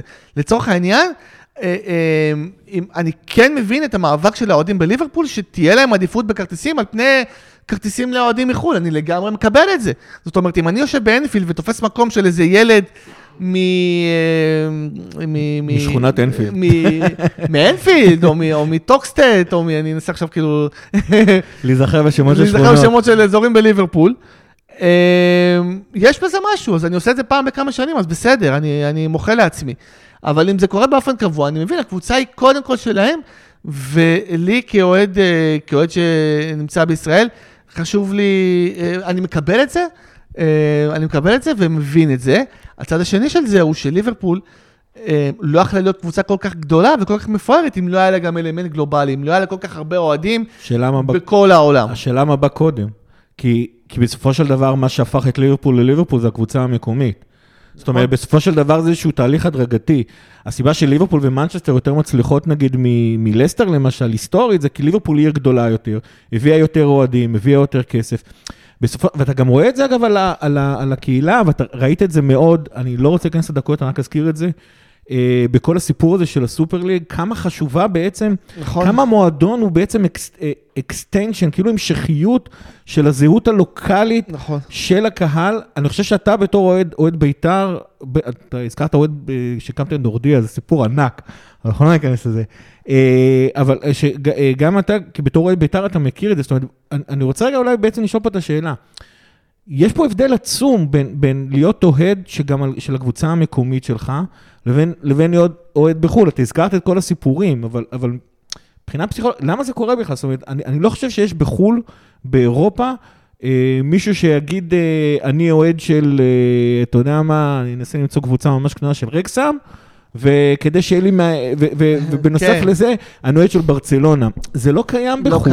זה קיים בנורווגיה במידה מסוימת, זה, אבל, וזה קיים בישראל, אני חושב שבישראל זה אפילו הרבה יותר חזק מכל מדינה אחרת. אני זוכר שכשאנחנו, כשאני ביקרתי בליברפול כמה פעמים, אנשים אמרו, רגע, אתה אוהד ליברפול, אבל אתה מישראל. אני פעם אחת נסעתי לראות את מכבי חיפה נגד מנצ'סטר יונייטד, ויותר התרגשתי שאני הולך לראות את, להיות באנפילד פעם ראשונה ולהיכנס לאצטדיון, ואנשים שואלים אותי, רגע, אבל אתה אוהד מכבי חיפה? אמרתי להם, לא, אני אוהד ליברפול. והם לא הבינו את הסיפור הזה. זאת אומרת, למה בעצם יש פה את הקטע בארץ, שאנחנו מחפשים קבוצה בחול, ולא מסתפקים בקבוצה המקומית שלנו. כי uh, אני חושב שנגענו בזה טיפה, אני חושב שאחת הסיבות היא um, שקודם כל הרמה של הכדורגל בארץ היא נמוכה, הקבוצות הישראליות לא מתחרות באמת ב, uh, בזירה, uh, בזירה, בזירה, אירופית. בדיוק, לא, לא, הם לא מעבוד פקטור בזירה האירופית, um, חלק מאיתנו לפחות, ואני מבין את זה, אני הזכרתם את זה, הקמתי בעצמי קבוצת אוהדים על הרקע של העניין הזה, גם לא מתחברים לתרבות העדה בארץ, וזה איזשהו מפלט, זאת אומרת, זה איזשהו מפלט, אתה מאמץ לעצמך איזושהי זהות בינלאומית, גלובלית, ולי, עם כל זה שאני אוהד ליברפול והכל, קצת קשה לי עם זה, לכן אני קודם כל חשוב לי שגם החלק הזה בזהות שלי, יישען על זהות לוקלית מאוד חזקה. והאמת היא פה אני כבר רוצה לשאול שאלה את שלושתנו, זה כמה העיר ליברפול היא חלק מהעדה שלכם, של הקבוצה ליברפול, ואני יכול להגיד לכם, גם מלפני שהגעתי לעיר, כמו שאמרתי את הסיפור של היסבורג, אבל בטח ובטח כשהגעתי לעיר, זה חלק ענק, זאת אומרת, אני נורא מכבד את מה שאמרת, שהקבוצה היא קודם כל שלהם, בטח ובטח גם אחרי שביקרתי שם. זאת אומרת, אתה אמרת שאתה לא מתחבר לאוהדי ליברפול, אני במידה מסוימת הרגשתי קצת, אני אגיד את בצורה בוטה. לא, לא מתחבר, אבל יש ערכים מסוימים, אני קפיטליסט, אני כאילו... כן, אנחנו לא סוציאליסטים כמוהם. אבל זה בקטע אחר, בקטע של כאילו, אני קצת הרגשתי... רגשי נחיתות, אני כאילו הגעתי לאנפילד ואמרתי, וואי, אני רוצה להיות כמוכם, אני רוצה להיות זה שיודע את השיר הראשון שיוצא על ג'וטה, שבוע אחרי שהוא יצא, ולא עכשיו אני צריך לחכות לו דרך האינטרנט, שיגיע אליי בטעות, אני רוצה, הייתי ממש שמח להיות בחוויה של, של הקופ, לא יודע אם הייתי רוצה להיות זה שמשתינים עליו בקופ, כי כמו שהיה פעם את הסיפור הזה, אם לא השתינו עליך בקופ, לא היית עדיין בקופ, אבל, אבל ממש כאילו נורא רציתי את ה... את, את החוויה הזאת, וכאילו זה היה איזשהו רספקט מאוד רציני לאנשים שם. אני דווקא הרגשתי שאם נגיד לצורך אני הייתי שנה בליברפול, כן הייתי מתחברה, זה סיפור אחר. ו- ולכן מבחינתי, זאת אומרת, כל האופי הזאת של העיר הזאת, גם הקוזמופוליטי, גם, כאילו, אני גם זוכר שכשהגעתי לליברפול, בטוח שמדובר בעיר של אנשים עניים, של אנשים קשי יום וכאלה, וזה לא היה המצב בכלל, זאת אומרת, זאת עיר מאוד מאוד מעניינת, מאוד חיה, מאוד תוססת. הסיפור של מרזיבית נורא התחבר לי פתאום מזה שראיתי אותם, כי כאילו אתה מבין מאיפה, אתה רואה אותם, אתה רואה מאיפה היצירתיות שלהם מגיעה, למה האוהדים של ליברפול הם האוהדים הכי יצירתיים בעולם והכל, ומבחינתי זה חלק מאוד חשוב מהעדה של, של ליברפול, ואני תוהה איך זה אצלכם בקטע הזה. אני, הדבר הראשון שעשיתי אחרי שהשתחררתי מהצבא, זה נסעתי לאנגליה ו... ולליברפול.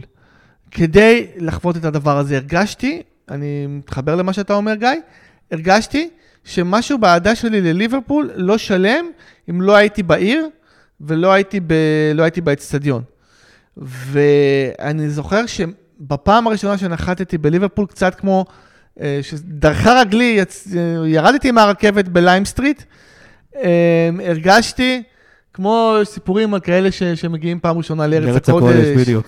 הרגשתי פשוט, התרגשתי כל כך, הרגשתי שהגעתי כאילו לאיזשהו מקום קדוש, ביוחד.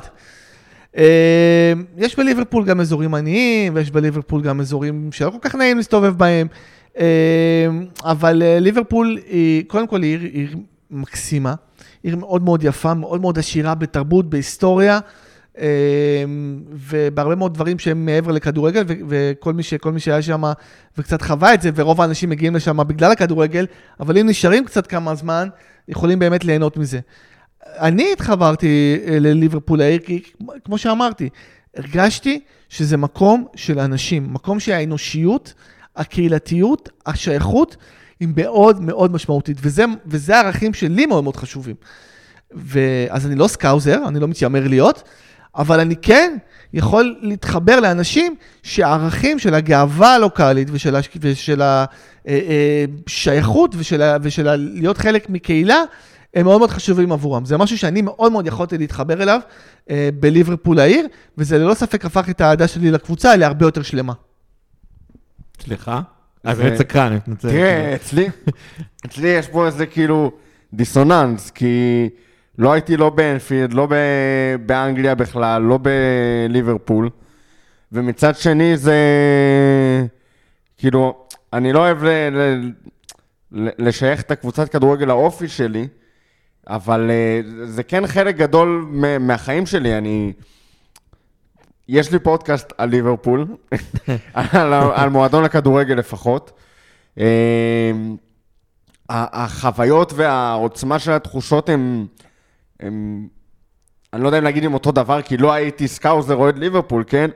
אבל הדיכאון של אחרי משחקים, אני מניח שהוא מאוד מאוד דומה, וההייפ של, והשמחה של אחרי ניצחונות ושערים ו, ותארים וכל מיני דברים כאלה, הוא, זה, זה, זה כמו שסמים נורא חזקים, לא מניסיון, אבל זה, זה מה שאני כאילו מתאר לעצמי, כי זה דברים שאי אפשר לחוות בדרכים אחרות, חוץ מבחינתי לפחות לעוד קבוצת כדורגל, ולראות את אוריגי שם שער על אברטון, דקה תשעים ושבע עם ה... ידיים הקצרות של, של פיקפורד, זה כאילו, זה התפרצות רגשות ו, ותחושות, שאתה יודע, הם בכל הגוף שלך, כאילו אתה, כאילו אתה שם, כאילו אתה חלק מזה, ובאמת מבחינתי, מבחינת החוויה שלי של העדה של ליברפול, הלוקליות שלי זה חוג האוהדים של ליברפול, כאילו, כי, כי, כי זה כן הקבוצה, זה המועדון, זה, יש אפילו כאילו, היו אה, סכסוכים וריבים בקהל, כמו שיש ב, מ, כאילו בארגוני אוהדים שאתה, של קבוצות שאתה רואה פה בארץ, יש חברויות וחברויות וחבר, קרובות וארוכות שנים, כמו שאמרתי בחתונה, אתמול בערב הייתי ב... כאילו יום הולדת מאוד מצומצם ובמקום סגור, כן, יש קורונה ואני לא מסכן את עצמי יותר מדי, אבל כאילו של חבר אוהד ליברפול, ו... וכאילו, זה, זה הקהילה שלי, אז מה אם, אז מבחינתי, אז מה אם זה לא ב... באנגליה, ואז מה אם לא רואים את האנשים, כאילו, ב... בעיניים ישירות, אלא רק דרך הטלוויזיה, את השחקנים עצמם, יש לי את הקהילה שלי. טוב, זו נקודה מצוינת, כי בעצם אתה, אתה, אתה נגע פה בדיוק בנקודה. כשהקמנו את חוג האוהדים בליברפול, של, בליברפול, טעות פרוידיאנית, של ליברפול בישראל, כשהקמנו את חוג האוהדים של ליברפול בישראל, אז זו הייתה המחשבה, לייצר קהילה, זאת אומרת, חלק מהעדת כדורגל זה החוויה הזאת של השותפות, שאתה, עוד אנשים חווים איתך את הרגשות האלה בעוצמה כזאת אינטנסיבית. ו... ואם אנחנו עדים של הקבוצה פה בארץ, אז, אז אנחנו אומנם לא יכולים, למרות שגם כמה פעמים נסענו ביחד, אבל אנחנו יכולים לראות משחקים ביחד, אנחנו יכולים לשתף בחוויות, בתחושות, במחשבות שלנו, על מה שקורה, על מה שקורה בקבוצה, על המשחק, ברמה, כאילו, זה שחק טוב, זה שחק רע וכו'. והמטרה הייתה באמת ליצור קהילה, שיהיו בה חברויות, שיהיו בה כל הדברים שאתה מתאר, שנראה משחקים ביחד, לתת את המימד הזה של השיתופיות בעדה, ש, שאני יכול להגיד בתור ילד שזה היה חסר לי מאוד, תמיד היה לי ברור כאילו, אמרתי, בטח יש איזה חוג אוהדים של ליברפול בישראל, בטח הם נפגשים, רואים משחקים איפשהו, לא תיארתי לעצמי שזה לא קיים, לא תיארתי לעצמי שיהיה לי את הזכות להיות חלק ממי שיקים את זה, וזה נתן לזה את המימד הזה, וזה מאוד חזק, אני חושב שזה הוסיף, כמו שאתה מתאר אותם יפה, הוסיף, הוסיף גם לאלה שכבר היו עד ליברפול, נטבח מאוד משמעותי בעדה שלהם, וגם לאנשים שאולי לא היו חלק או כזה מרחוק, והצטרפו לחוג או חוו את החוויה של החוג, מאוד חיבר אותם לעדה שלהם לליברפול. מבחינתי זה ממש חוויית קהל, כי אנחנו שרים, ובכלל בשנים ה... כשאני התחלתי לעוד והתחבר לחוג, והחלה בעונת שלוש עשרה ארבע עשרה, וכאילו באזור זמן הזה שבאמת היה, החוג היה לדעתי ב...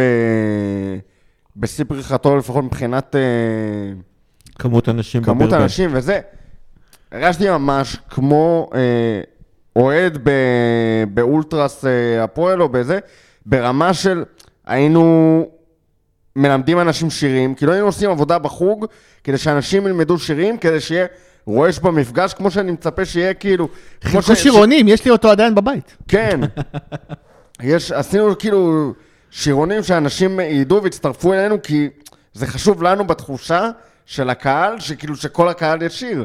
כל אוהדי ליברפול שרואים משחק של ליברפול צריכים לשיר, כמו בדיוק כמו שהחבר'ה ב, כאילו, ב, ביציעים של השרופים, ב, באצטדיונים, כאילו, מנסים להרים את כולם. גם לנו זה היה סופר קריטי.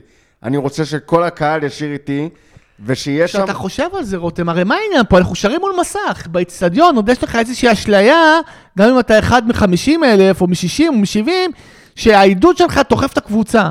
אתה מעודד מסך.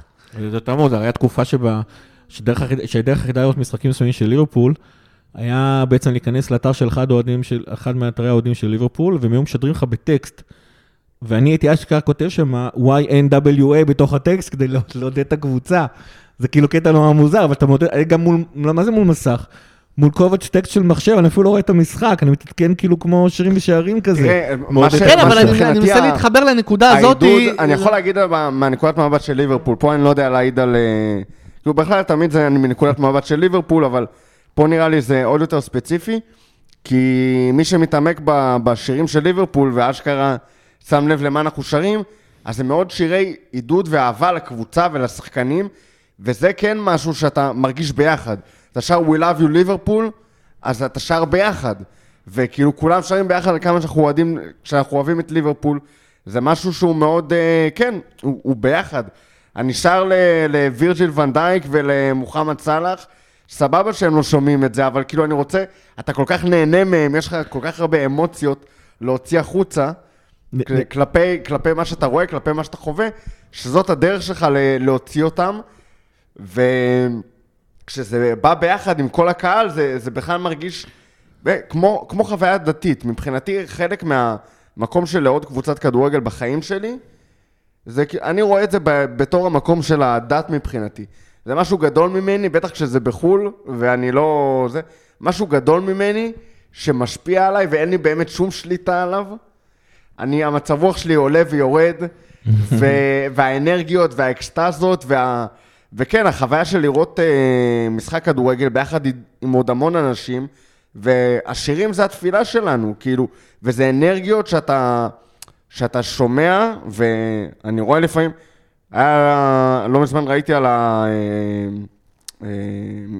הנוצרים שבאים פה לארץ, לאזור הכנרת, וזה ל...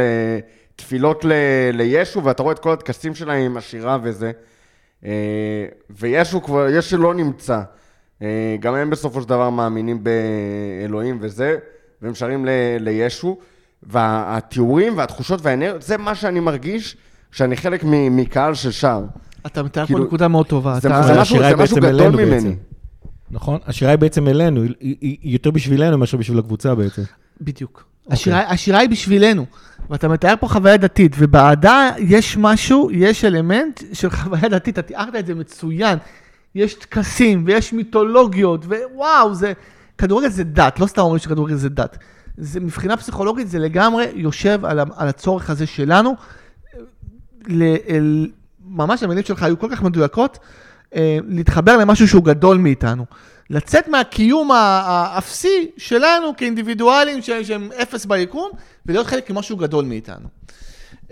וזה זה בעיניי מאוד חזק. עכשיו, העניין של באמת, וזה בעצם התשובה, ללמה אנחנו שרים למסך, הרי זה כל כך טיפשי. אתה עומד, אתה שר למסך, אתה מעודד מסך. לאירועים שאגב קרו דקה קודם. ואירועים של בדיוק, וזה בדילי, זה כבר היה. לגמרי, זה, זה, זה הזוי. אבל, אבל אמרת את זה, גיא, אנחנו לא שרים בשבילם, אנחנו שרים בשבילנו. וגם במגרש, אנחנו לא שרים בשבילם, אנחנו שרים בשבילנו. התירוץ הוא כאילו שאנחנו מעודדים אותם, supporters. אבל לא, אנחנו באים בשביל החוויה. זה כמו שאתה בבית כנסת. אז כל אחד בבית כנסת שלו ליד הבית, עומד ומתפלל לאותו אלוהים. אז כל אחד בפאב שלו ליד הבית, שר לאותו... אני לא רוצה להשוות, כי אני אדם מאמין. אני שם את הגבולות, אבל כן. אני רוצה להגיד לך שבתור ראש הקלוניה הנוכחי, אז כשאתה בוחר איזה שיר עכשיו שרים, יש סדר, יש סדר לשירים. זה כמו בספר סליחות שהייתי יושב עם אבא שלי בבית כנסת, וכאילו היה את הפייטן, אני לא, הפייטן, כאילו, אין לי תיכולות הקולות הענוגים של הפייטן, אבל יש תמיד אחד בבית כנסת שהוא אומר מה שרים עכשיו. אז ככה זה עובד, ויש סדר. יש סדר, יש איזה שיר אתה שר כשאתה נמצא במנהרה, וכשעולים לתוך הדשא, יש כמובן You'll Never Walk Alone. פתיחת ההיכל, הקמת ספר תורה. לחלוטין. זה לחלוטין ככה, זה, אני מתאר לעצמי שיש כאילו... מחקרים אנתרופולוגיים, זה פחות התחום שלי אנתרופולוגיה, למרות שאני מאוד אוהב ולמדתי גם, שממש, ואם לא, אז זה מתבקש ממש, לעשות את ההקבלה בין תקסים דתיים לעודד כדורגל. זה ממש כמו, לי זה כל פעם מזכיר, כל פעם שאני, אני גם, אגב, אני יושב באותה תנוחה, שהייתי יושב כמו ילד ליד אבא שלי בסליחות. זאת אומרת, באותו דבר, עם הידיים ככה בין הרגליים, ועם אותה תנועה, ו, וזה. אני גם מעיף על אחי ששר פחות ממני את אותם הבתים שאבא שלי היה מעיף עליי, כשאני לא הייתי מצטרף לשירה של, לשירה של הסליחות, בדיוק אותו דבר. האמת אבל אני רוצה, אני רוצה לשאול לך משהו, אתה אמרת קודם שאתה נולדת לביתר ובחרת את ליברפול. עכשיו זו שאלה, בקטע הזה שאנחנו מדברים פה על הועדה של קבוצה בחו"ל, זה לא, זה לא מסקרן אותי. שנייה, לפני שאתה עובר לשם, נו. יש לי על, על הקטע של, הטל, פשוט של ה, על הטלוויזיה, שרק מעיד מבחינתי כמה המוח שלנו לא הגיוני ודפוק, שאין לנו בעיה לשיר לטלוויזיה, אבל מצד שני, אם אתה רואה משחק כדורגל הקלטת ואתה רואה אותו שעתיים אחרי, כן, אתה לא תשיר. אז, אז אתה לא, אתה לא תשיר ואתה מנותק. זה מעניין, בואו ננסה פעם לעשות מפגש כאילו בדיליי, ונראה אם אנחנו לא נשיר. אתה מנותק ממנו רגשית אבל, כאילו... אם אתה לא יודע את התוצאה? אתה לא יודע את התוצאה. זה לא אותו חוויה? אני יכול להגיד לך שהכי... זאת לא אותה חוויה. אז הכי... הייתי גם לי יצא כמה פעמים להקליט משחקים, והצלחתי להגיע למשחק בלי לדעת את התוצאה. אני לא אגיד לך שנשאר בקול גדול כמו במולי. בתור התחלה אתה גם לבד. אתה לבד. אתה גם לבד. אבל אני מצטרף לאוהדים. זאת אומרת, אם אני שומע את האוהדים בטלוויזיה שרים, אני מצטרף אליהם. אבל החוויה שלך היא אותה חוויה? לא, היא לא אותה חוויה, אין שאלה. החוויית המתח לדעת מה התוצאה היא אותו דבר. החוויה של השירה, עוד פעם, כשאני בבית, אני שם מול הטלוויזיה, זה קטע מטופש. התחושה, אני חלק מזה. כן. כשאתה יושב במולי, או כאילו יושב ורואה משחק בלייב, אתה מרגיש חלק מזה? זה רעיון למחקר, לראות אם זו אותה הרגשה, גם שרואים משחק בדילי, קצת יהיה קשה לעשות את זה בפועל, שיהיו מספיק אנשים שיבואו ולא ידעו את התוצאה וכו'. שווה לבדוק את זה. לדעתי אם אתה מביא הרבה אנשים שרואים בדילי, לדעתי כן, גם אני, גם הערכתי, זה אותו אפקט. אז אני אחזור רגע לשאלה שלי. בקבוצה המקומית שלך, אתה לא היית מחליף אותה. וזו שאלה כנראה יותר לי ולך, כי אנחנו עוד הצלחות שהחלפנו קבוצה כבר גרביים. את ביתר אתה לא היית מחליף בחיים. אתה לא פתאום היית קם ונהיה אוהד הפועל ירושלים, חס וחלילה, או מכבי חיפה. ובליברפול אתה אומר, כאילו אתה לא החלפת אומנם קבוצות, אבל אתה כן נשארת ספציפית בליברפול. אז, אז כאילו, מה ההבדל? זאת אומרת, אתה כן, אנחנו כן התחלנו לשייך את עצמנו לקהילה, אבל יש פה קהילה מסוימת שאין סיכוי בעולם שהיינו מחליפים, יש פה קהילה שלקח איזה כמה שנים עד שננעלנו עליה, ומאז אנחנו באמת לא מחליפים. מה, מה בעצם ההבדל פה? האמת היא שזה מצחיק, כי דווקא את ביתר לא החלפתי, אבל עשיתי איזשהו מהלך שהוא... אתה לא, בוא נגיד לך ככה, אני לא רוצה לדבר, לפתח את הנושא, אתה שדרגת אותה, אתה בית"רי אמיתי, אתה שואל אותי, אבל תמשיך. תודה, יש מעט מאוד מחמאות יותר גדולות מזה שאני יכול לקבל, אבל תודה גיא, אבל זה דווקא מוזר, דווקא עם ביתר היה לי איזשהו מהלך מאוד... של תזוזה, עם ליברפול אף פעם לא הייתה לי תזוזה. אני חושב, אני מסכים איתך שזה היה תהליך יותר, יותר ארוך אולי באמת להתחבר, אבל כשהחיבור, כשהחיבור נוצר, כן, לא, אני, אני בחיים לא הייתי מחליף את ליברפול. אני גם לא אוהד הצלחות במובן שכאילו, עכשיו כשליברפול לא הצליחה, עברתי להיות אוהד של מנצ'סטר יונייטד. לא, לא, לא. ברגע שאני אוהד של ליברפול, אני שמה for life, מה שנקרא. זאת אומרת, זה לחלוטין, לחלוטין שמה. הבחירה במובן הזה, שכמו שאמרתי, את ביתר אני ינקתי מאמא שלי, או לא, לא נכון להגיד ינקתי מאבא שלי, אבל אני באמת אה, אה, אה, לקחתי את זה, זה, זה יותר מלקחתי, כרגע אין לי בדיוק את המילה המדויקת, אבל... אה, ולכן גם אתה מדבר על חוויה של התפילה עם אבא, זה מאוד חזק, גם לי, כן. הסליחות עם אבא, מאוד כן. מאוד מתקשר. מאוד מאוד חזק העניין הזה, מאוד מאוד חזק.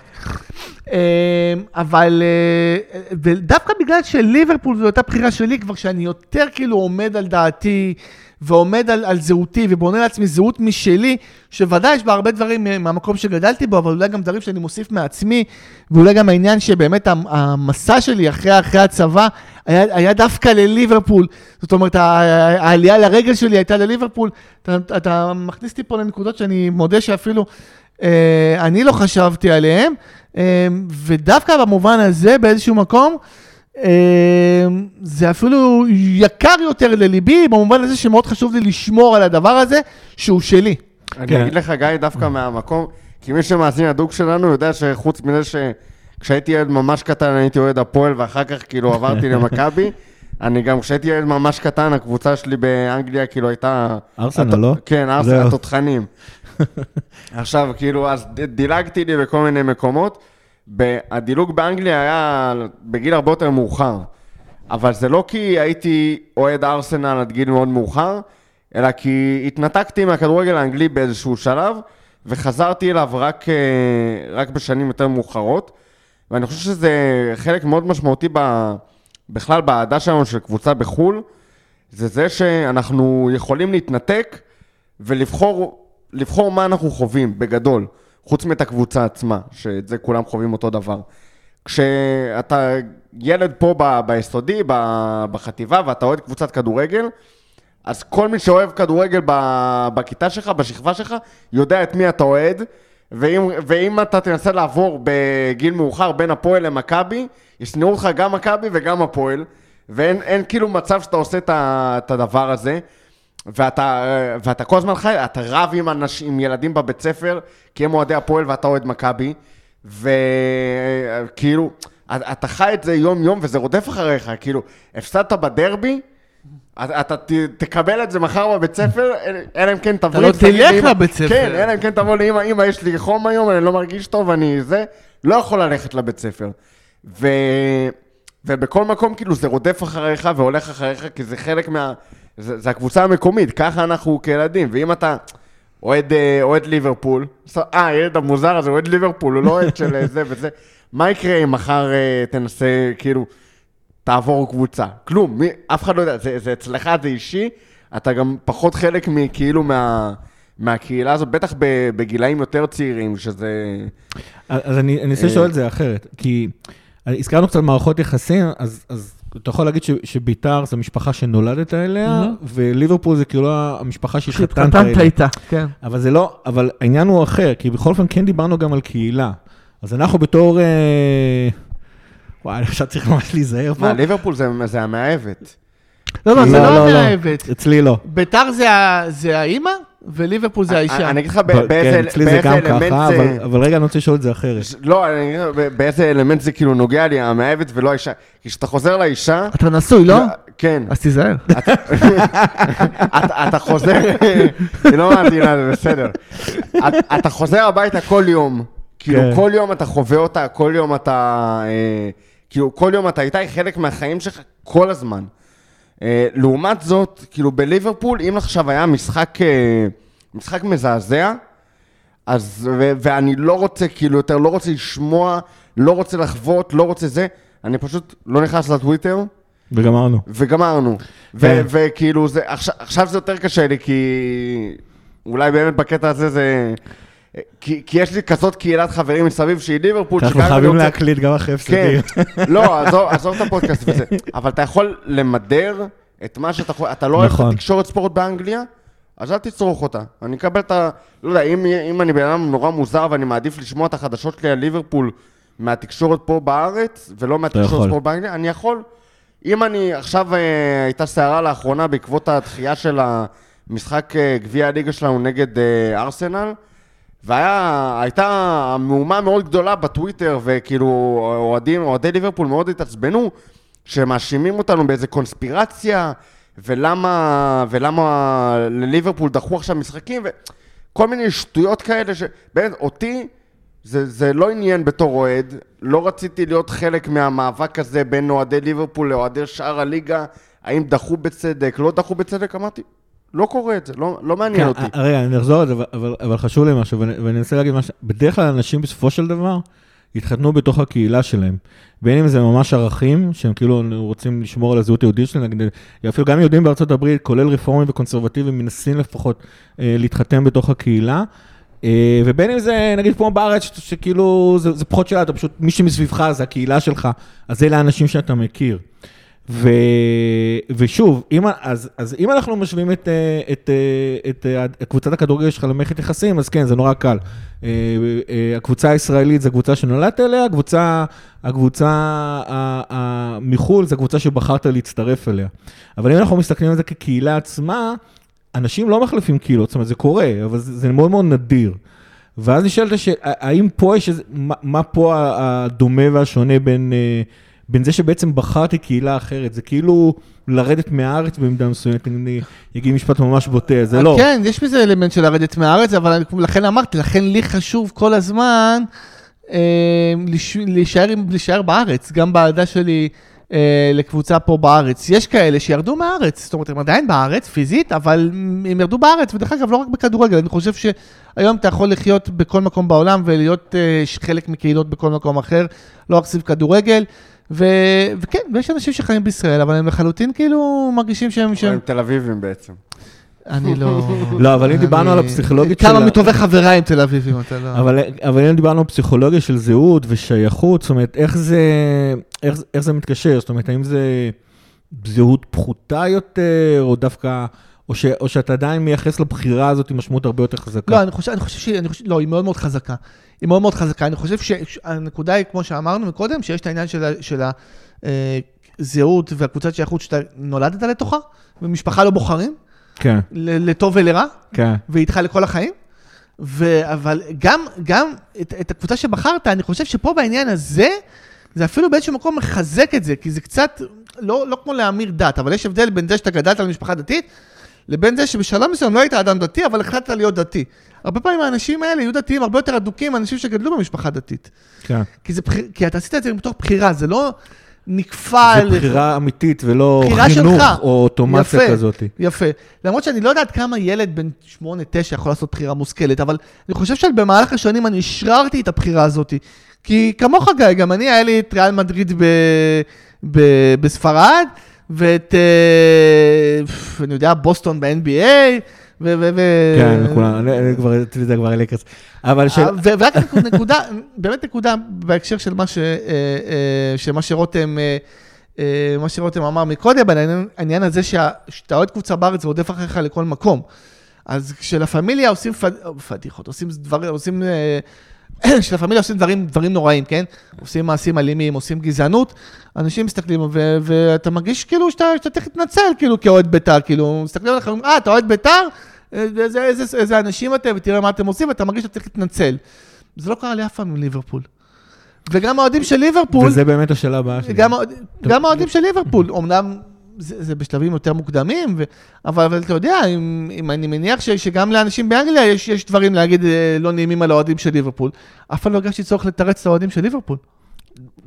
כבר קרה לי, אבל אני אשאל לך שאלה, וזה נורא מתקשר למה שרותם אמר, שאתה יכול לבחור את המינון, את המינון של כמה אתה נחשף או לא נחשף. מאוד.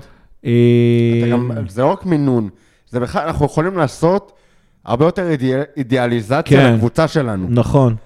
לא סתם לקבוצה, אני יכול להגיד לך על עצמי, לי אישית אידיאליזציה, יש לנו פה פסיכולוג, אז אני פותח את זה, יש לי אידיאליזציה של מה זה להיות אוהד אנגלי, ומה זה להיות אוהד ליברפול, ומבחינתי הוא האוהד המושלם, וזה האוהד שאני רוצה, אגב, אני התחלתי, התחלתי ולא סיימתי בתחילת הפרק, אחת הסיבות שאני אוהד ליברפול, זה כי אני רוצה להיות אותו אוהד מושלם, אגב, וזה לא שאני מעודד את האוהדים של ליברפול, אני נורא מצחיק אותי אוהדים שיותר חשוב להם עצמם, מאשר הקבוצה שלהם, אני רוצה להיות אוהד אמיתי ונכון, אוהד שקודם כל אוהד את הקבוצה שלו, אוהד שיודע שכדורגל זה כדורגל וזה ישפיע עליי, מה שקרה, זה יותר חשוב מחיים ומוות, אבל אני גם יודע שזה לא חיים ומוות.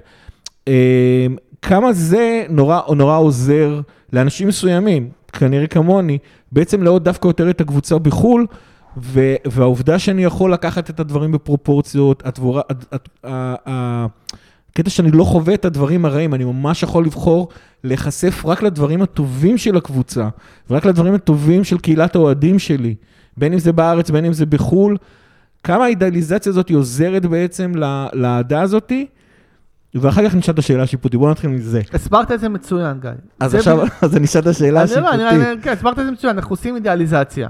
עכשיו, יש גם מנגנון שנכנס פה, זה נקרא השלכה בפסיכולוגיה.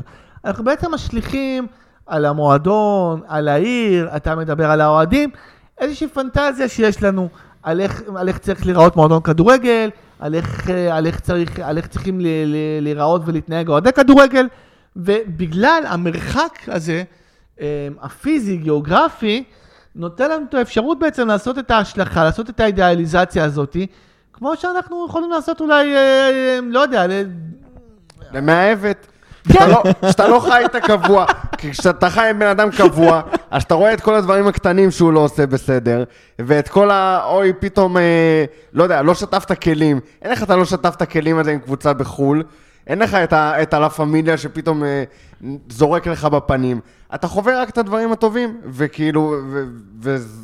אתה צודק, זה בדיוק ככה. אבל זו שאלה שלי, האם זה בעצם... ואני לא הולך להתנצל על זה שאני בעיקר את ליברפול ורק אחריה כל דבר אחר, באמת. האם זה בעצם יחסים פחותים, שאתה כאילו, האם זה כאילו, שאתה כאילו אוהב רק את הדברים הטובים וכאילו עוצם עין לדברים הרעים, זאת אומרת, כמה מבחינה פסיכולוגית, ננסה לנצח את השאלה, כשאנחנו אוהבים, אנחנו עושים את זה... בעיקרון כשאתה אוהב, אתה אוהב גם את החסרונות, ופה לכאורה אתה בוחר רק לאהוב את היתרונות, לאהוב רק את הדברים הטובים. אנחנו גם אוהבים את הדברים הרעים, זאת אומרת, אנחנו ממשיכים לתמוך בקבוצה גם כשהיא מפסידה, וגם כשקשה, ויש לנו גם ביקורת לפעמים על הקבוצה, הזכרת את העניין עם הסופרליג, יש כאלה שהתחברו, יש כאלה שכעסו, אנחנו יכולים לראות גם את הדברים הרעים, אני כן חושב, אני חושב שבעצם שתיכם משלימים, שניכם משלימים אחד את השני, כן מאפשר לנו לעשות איזושהי אידיאליזציה, ואנחנו תמיד עושים אידיאליזציה למי ולמה שאנחנו אוהבים, וזה בסדר, אבל אני חושב שכן, ואני מסכים איתך, יש, יש באהבה אמיתית, אתה צריך לאהוב גם את הדברים הפחות טובים, גם את החולשות, גם את החסרונות, ואני חושב ש... אני חושב שאנחנו כאוהדי ליברפול, אחרי כל מה שחווינו כל השנים, להגיד שאנחנו רק, רק אוהבים את הטוב, קשה, קשה להגיד עלינו. כן, אני אגיד, האמת, אני קצת מוזר בקטע הזה, אני מבחינתי, עצם התחרות זה מה שחשוב, זאת אומרת, אני לא רוצה לשמוע כמו הקלישה שמלדים אותך בבית ספר, שספורט זה תחרות, אבל כאילו מבחינתי אם הקבוצה הצליחה או לא הצליחה, זה באמת משני לדברים האחרים שהיא, אה, שהיא, שהיא משדרת, ואני חושב שבמובן הזה, זה, זה, אתה, אתה מאוד נחשפת את זה עוד פעם, כיוון שהסקאוזרים האמיתיים, הקבוצה היא באמת המשך של הזהות שלהם, אתה ראית שהער להם הרבה יותר חשוב, ההישארות בפרמייר ליג, מאשר ללכת למחוזות ה... זאת אומרת, מבחינתם, תן להיות חמישים שנה בלי, בלי אליפויות, העיקר שאתם ממשיכים, העיקר שאנחנו שומרים על עצמנו ומי שאנחנו, ו... זה, בסופר ליג זה היה הכי... וכאילו... זה, זה היה כן. הכי בולט, כי... כי גם היה הבדל, בארץ... אני... זהו, זה, זה ההבדל שלי, כאילו, בין הארץ לזה, בארץ, מבחינתי, כשאני מסתכל על זה, אני חושב, מה הכי טוב ל- ל- למועדון? אם המועדון יכול לחסוך פה כסף... מה הכי טוב להצלחות של המועדון? כן, אם המועדון יכול לחסוך פה כסף, וכפועל יוצא מזה אולי להאריך לסל חוזה בשעה טובה, שיעשה את זה. מבחינת הסקאוסר שגר בליברפול, אם המועדון יכול לא לקחת כסף מהמדינה, וכי המועדון עשיר, והמועדון לא צריך לקחת כסף מהמדינה. זה סיפור של החלטים, אתה מדבר עכשיו. כן, לא של הסופר ליג. כן, נכון, של החלטים. של החלטים. לא, הוא גם סיפור טוב, אבל אני חושב שכן, אני חושב שבסופר ליג הרבה יותר חשוב למועדון, זה קטע גם נורא מדהים. זה אותו דבר, זה מגיע מאותו מקום. אני חושב שהרבה... כי אוהד ליברפול חי על הדרבי נגד אברטון. עכשיו, בשבילנו, כן, טוב, זה דרבי. אבל בשבילנו, אברטון, זה עוד קבוצה שאנחנו צריכים לטאטא בדרך לאליפות. אבל בשביל אוהד ליברפול, זה המשחק הכי חשוב בשנה, בשביל מישהו, מישהו שנמצא שם, כי השכן שמולו, כי הילד שיושב ליד הבן שלו בכיתה, הם אוהדי אברטון. אז אתה רוצה לקחת לו את זה? נכון, זה באמת ההבדל בין הקבוצות, בין, בין האוהדים. אני חושב שכאילו זה היה מדהים לראות כמה, לפחות במה שאני נחשפתי אליהם, רוב אוהדי ליברפול המקומיים היו נגד הסופר ליג, לעומת כמה רוב האוהדים בארץ פשוט לא הבינו למה ליברפול לא רוצה לעשות את הדבר הזה. בסופר ליג היו יותר דעות חלוקות, כי זה גם תפיסה יותר כללית של איך אנחנו רואים כדורגל וזה וזה. אבל בחלטי מבחינתי זה היה הכי מובהק. כי פה בארץ אין לך, לא מעניין לך, אם ליברפול מגיע לכסף מהמדינה, וזה כסף שכאילו אנחנו יכולים לחסוך לעצמנו, אז תיקחו, מה זאת אומרת? כן, זה כבר גם הבדלים פוליטיים בין ישראל לבריטניה. כן, אבל פה דווקא אני אומר, לא נכנס אפילו השיקול הפוליטי. כי אני מבחינתי, כשאני גר פה בארץ, מה זאת אומרת, מגיע למועדון כסף, שיקח? מה, אני לא נכנס לשיקולים פוליטיים, האם הוא לוקח מהמדינה, האם הוא לוקח מהפרמייר ליג, האם הוא לוקח... לא מעניין אותי, מה, מעניין אותי המועדון, כאילו, קבוצת הכדורגל מעניינת אותי. מעניין אותי החוזה של סלאח. לא מעניין אותי עכשיו, האם המועדון... אז אותך מעניין באמת, ובצדק, החוזה של סלאח, אבל אתה איש בליברפול, מעניין גם אתה בכית, שעכשיו יוציאו אותו לחלט, אז המועדון משחיר... ששכנה שלו. בדיוק, שהוא לא, שמונים אחוז יתקבל מזה, ואנחנו נשלים את ה-עשרים אחוז, זה לא מעניין אותו. היא עכשיו, הם מפטרים אותה מהעבודה, אז מבחינתו, לא יכול להיות שהמועדון שלנו, מועדון שלנו, של הקהילה שלנו, יפטר את האנשים שלו עכשיו שקצת קשה, וזה בטח שהמועדון כל כך עשיר. אם אפשר לשלם, לא יודע, כמה רוצים עכשיו? חמש מאות אלף פעם בשבוע? מסלח? כל שמועות אפשר לדעת. אוקיי, אז אפשר לשלם, אני בטוח שאתה בכית עולה הרבה פחות. אז אפשר גם לספוג את זה שעכשיו אין קהל ויש הפסדים, ולהשאיר את הבכית במקום העבודה שלה, לא רק בעניין של הכסף, בעניין של הכבוד שלה, שיש לה פרנסה, שהיא עובדת. ככה אני חושב הם ראו את זה. שכאילו איך סקאוזרים בעצם רואים את העולם, וזה כאילו, זה, זה מסביר הרבה הבדלים בין, בין, עוד פעם, בין סיפורים, סיפורים האלה, זה גם נורא מסביר את ההבדל כמה לסקאוזרים היה חשוב להקים את מועצת האוהדים הזאת, שבארץ מסתכלים על זה בעין עקומה, לפחות רוב התגובות שאני ראיתי בארץ מסתכלים על זה אחרת. כן, כי בארץ זה אנשים שאין להם, כאילו אנחנו מסתכלים על זה בצורה של, אין להם מושג בניהול קבוצת כדורגל, מי שמנהל כרגע את קבוצת הכדורגל עושה עבודה נהדרת. מה אתם רוצים להתערב? כן. כאילו מה, אתם מועדים, אז למה אתם, כאילו, מה הזכות שלכם להתערב? לא נפתח את זה לגמרי, הסיפור קצת אחר.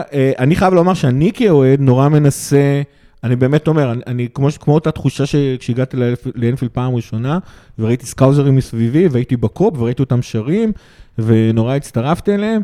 אה, לי נורא חשוב בקטע של העדה להיות סקאוזר. זאת אומרת, אני יודע שזה יותר מתחבר לתפיסת העולם שלי הכללי בתור, בתור התחלה. אני לא עד כדי כך כמוהם, אבל עדיין זה, זה, זה, זה מתחבר. לי נורא חשוב להיות סקאוזר, זאת אומרת, זאת אומרת, אני מודה שאני לא יכול לחוות את הכאב שחשו אנשי ליברפול באמת עד היום. אני עדיין כל פעם אה, אה, כותב לאנשים, don't read the sun והכל, אה, זה לא אותו דבר. אבל אה, כן, אני חושב שכאילו, אני חושב ש...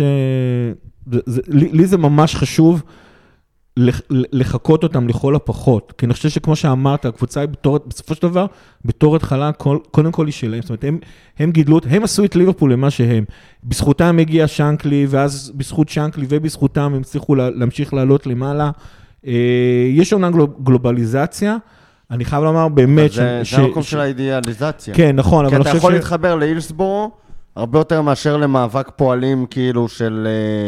נכון, אבל אני חושב שכאילו, אני חושב שהגלובליזציה, אפילו שאני אוהד גלובלי, היא מציקה לי, יש פה איזה דיסוננס, אני יודע, היא מציקה לי, כי כמו שאמרתי במהלך הפרק, מבחינתי גם ה... זאת אומרת, כיוון שאני יודע שבאירופה, כדורגל וקבוצות כדורגל, זה המשך של הזהות המקומית, אני מקבל עליי את העובדה, שה... שבין היתר להיות לא ליברפול, זה בין היתר להיות במידה מסוימת קצת קאוזר, או לפחות לנסות, או לפחות... לכל הפחות לחכות אותם. אתה רוצה שליברפול תישאר ליברפול. כן. כי אם ליברפול לא תהיה ליברפול. היא תהיה לוס אנג'לס לקרס ואני לא רוצה את זה. יפה, זה לא יהיה מעניין, כי הפנטזיה לא תוכל להתממש. אני רוצה. הפנטזיה יכולה להתממש, רק שליברפול היא ליברפול, היא סקאוזרית, עם כל האתוס הזה של העדה שגדלנו עליו בתור ילדים. אם היא תהפוך לעוד קבוצה, אפילו לא לוס אנג'לס לקרס, היא תהפוך למכבי תל אביב, מכבי חיפה, היא תעבור לשחק בארץ? לא, לא, לא, לא. אתה יודע, זה כמו ההקבלה לאישה, אז אם יש לך איזה פנטזיה על איזה מישהי שרחוקה ממך, אם היא, אם היא, אם היא תבוא ותהיה כאילו קרובה אליך, ותהפוך כאילו להיות כמו כל מי שאתה רואה כל הזמן מסביבך, זה יאבד מהאלמנט הזה של ה... של הפנטזיה, זה יאבד מהאלמנט הזה שיש בזה משהו שהוא לא יודע. אני אגיד לך מה... שאתה יכול לעשות עליו את ההשלכה הזאת שדיברנו עליו. אני אגיד לך למה, הזכרנו כבר ספורט בארצות הברית, ולא סתם אמרתי לוס אנג'לס לקרס, אני מרגיש הרבה פעמים שעודים בארצות הברית, הם כמו מעריצים. אני שאתה, אנשים מעריצים את בריטני ספירס, קודלים מרצ'נדייזן שלה, וכל מיני דברים כאלה וזה, אבל כל אחד מהם יודע שיש סיכוי שהקבוצה פתאום תקום ותלך למקום אחר, ולעוד כדורגל זה משהו אחר אחר לגמרי. אני לא רוצה להיות מעריץ של איזה זמר רוק, אני רוצה ללכת עם אחי למולי, ולהרגיש כאילו אנחנו עושים סליחות עם אבא שלי, כמו פעם, והדברים האלה נורא נורא חשובים לי. זה הערכים, אני אסכם כאילו, אנחנו פה בשיחה מאוד ארוכה, אבל יש משהו אחד שעוד כאילו נשארנו פה בליינאפ, שאותי נורא נורא מעניין, וכאילו נראה לי שיסגור אותנו פה יפה, וזה הזהות הזאת שדיברנו עליה פה כל הזמן באוויר, אבל... מעניין אותי לשמוע אתכם, מבחינתכם, מה זאת הזהות הזאת של, של ליברפול, שאנחנו מנסים לשמר וזה, כאילו, א- איזה זהות, וכמו שאיציק אמר, איזה דברים ב- במה שאתה קורא לו זהות של ליברפול, אתה לוקח לעצמך, או כאילו רואה בעצמך, כמו ה- You'll Never Walk Alone, שזה נראה לי הסממן זהות הכי מובהק של ליברפול, של לעולם הוא תצעדי לבד, ו, ובאמת אני זוכר בתקופת התיכון, כל אחד יש לו איזשהו דיכאון בתיכון, אז אתה מוצא את הנחמה ב-You'll Never Walk Alone הזה, ובאמת כאילו, ברמה הכי, הכי עמוקה שיש, זה, אתה מרגיש בזה, את זה חודר לך בעצמות, וגם, לדעתי לפחות, מבחינת ה, בתפיסה שלי, הקטע הזה של הרגשנות, והשוב קהילת האוהדים, כן, ו...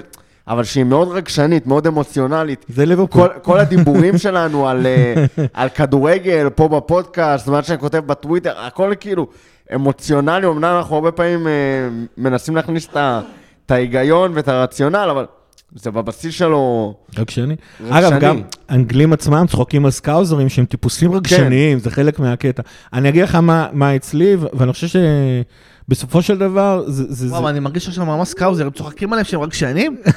חשש, אני סקאוזר, אני... ולא ידעתי את זה כל השנים האלה. אצלי זה חלק מהמשיכה. אני אגיד לך מה, בסופו של, בסופו של דבר, זה איזושהי זהות נוספת, במידה מסוימת מאוד מזכירה זהות לאומית, או זהות יותר לאומית מאשר דתית. מבחינתי, זה שמי שהקים את ליברפול הוא סוג של אברהם אבינו, ושנקלי הוא משה רבנו, וסטיבן ג'רארד הוא אחד מאותם השופטים שהוביל את, הוא שמשון הגיבור לצורך העניין. אני באמת כאילו, אני זוכר שמהרגע שנפתח האינטרנט, אני, אני צולל לתוך דפים ש, שמלמדים אותי על ההיסטוריה של ליברפול ועל הסיפורים של ליברפול, זה ממש זהות נוספת שנורא דומה לזהות... כולם שרים על קינג קני פלייז, קודי פליי, גם אם לא ראינו אותו, כאילו... ובערך השני השערים היחידים ששריתי את קני דרליש שם, זה אחד שלקח את האליפות ב-שמונים ושש, הגול האחרון של ליברפול באותה עונה נגד צ'לסי, ואחד השערים שלו, אני חושב שבאמת יש מצב שאפילו לא כבש, ואת גמר הגביע ב-אלף תשע מאות שמונים ושש. חבל של הדור הצעיר מקני, הם הרבה פחות... האמת, אני גם נורא זוכר, אני זוכר היטב, היטב, היטב, את שמונים וארבע. אני יכולים לראות ביוטיוב, אבל מה... קווין קיגן וטושק. לא, זו, פור סקאוזר טומי. לא, סטיבי הייווי אתה מתכוון. סטיבי הייווי. לא, פור סקאוזר טומי. הוא שוט ב... עונד נציגה. אתה שר על... שר איזה חייל במלחמת העולם השנייה, כאילו. מצד שני מלחמת העולם השנייה חשובה לנו. אבל אתה עובר בדיוק, תמיד עושה את החיבור. אבל אני חושב שכאילו זה איזושהי זהות נוספת שהוספתי לעצמי מבחירה. אבל מה היא? כאילו זה ככה אני רוצה, מה זה ליברפול? אני כאילו דו-לאומי, באמת אני אומר לך, אני ממש דו-לאומי, אגב אני לא אוהב שהלאומיות האלה מתחברות, אני שונא שחקנים ישראלים מגיעים לליברפול, אבל אני כאילו דו-לאומי, אני גם יהודי-ישראלי ואני גם ליברפולי, אני מודה שזה לא זהות חזקה כמו של סקאוזר אמיתי, אבל היא מאוד מכוונת לשמה, והיא בסופו של דבר נורא פותרת לי דברים של אידיאליזציה, זאת אומרת לא סתם השאלות שבחרנו על הענפים פה, אבל אתה מתחמק, מה זה אומר, גיא? אני לא מתחמק, אני אמרתי, יש לי זהות דו-לאומית. לא, אבל זהות שלך כאוהד ליברפול, מה היא אומרת? כאילו, מה הערכים האלה שאתה... בוא נגיד זה ככה, איזה ערכים אם ליברפול תאבד אותם, אתה מבחינתך כבר כאילו תאבד את הזהות שלך. אני חושב, אני חושב באמת שסיפור סופרליג היה משבר קשה, מאוד, ואני שמח מאוד שהעודים ניצחו, ואני שמח מאוד שהעודים... זה קהילתיות? כן. אני חושב שכאילו, אני חושב ש... אני, אני לא אכנס לזה, אבל, אבל אני חושב שטוב מאוד שהעודים ניצחו, אני חושב שטוב מאוד שהעודים הצליחו להקים את מועצת העודים הזאת, אני נורא אשמח לגלות שגם באמת מקשיבים לה, וזה לא משהו לנייר, זה באמת נותן לי... אני, אני, אני, כאילו... אם היה סופרליג, אתה חושב שזה היה שובר את הזהות שלך, כן, אתה רואה את ליברפול, כן. והיית... יכול למצוא את עצמך כאילו, מחוץ למה ש...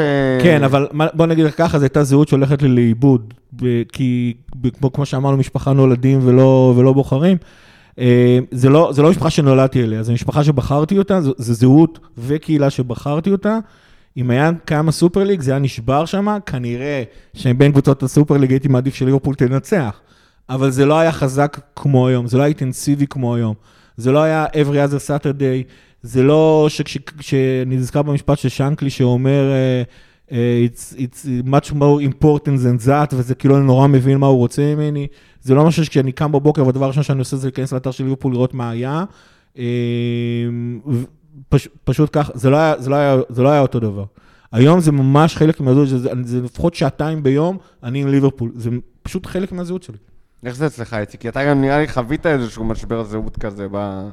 העדה שלך לקבוצת כדורגל. העדה שלי לביתר, וזה מעניין, כי כל המשברים שחוויתי, העדה לליברפול תמיד, אתה יודע, יש תקופות יותר ויש תקופות פחות, באופן טבעי, זה קשור גם לדברים שקורים בחיים האישיים שלך, אבל עם ליברפול, באמת לא היה לי איזשהו משבר זהות, זאת אומרת, תמיד הרגשתי מאוד מאוד מחובר לליברפול. אם אתה שואל אותי מה זה ליברפול בשבילי, כל שורה בשיר You'll Never Walk Alone. כשאת צועדת, זה, זה שיר שכתב אבא לבת שלו, כשאת צועדת אה, בין הסערה, תשמרי על התקווה, וכשאת שומרת על התקווה, את אף פעם לא לבד. אה, ותזכרי תמיד שב... בסוף הסערה יש רקיע מוזב ושירתו הערבה של האפרוני. העניין הזה באמת, של לשמור על התקווה, של להישאר ביחד, של להמשיך להאמין, שבסופו של דבר, אה, בסוף, אה, בסוף התקווה, בסוף האמונה מנצחת, אה, זה בעיניי, זה בעיניי האתוס, האתוס של ליברפול, וזה מה שחיבר אותי רגשית למועדון הזה כל השנים. אני חושב שזה גם הדבר הכי חזק, כי הוא כאילו, זה גם מחנה הכי משותף בין בני אדם, החיפוש הזה אחרי, אחרי תקווה. נכון, ו...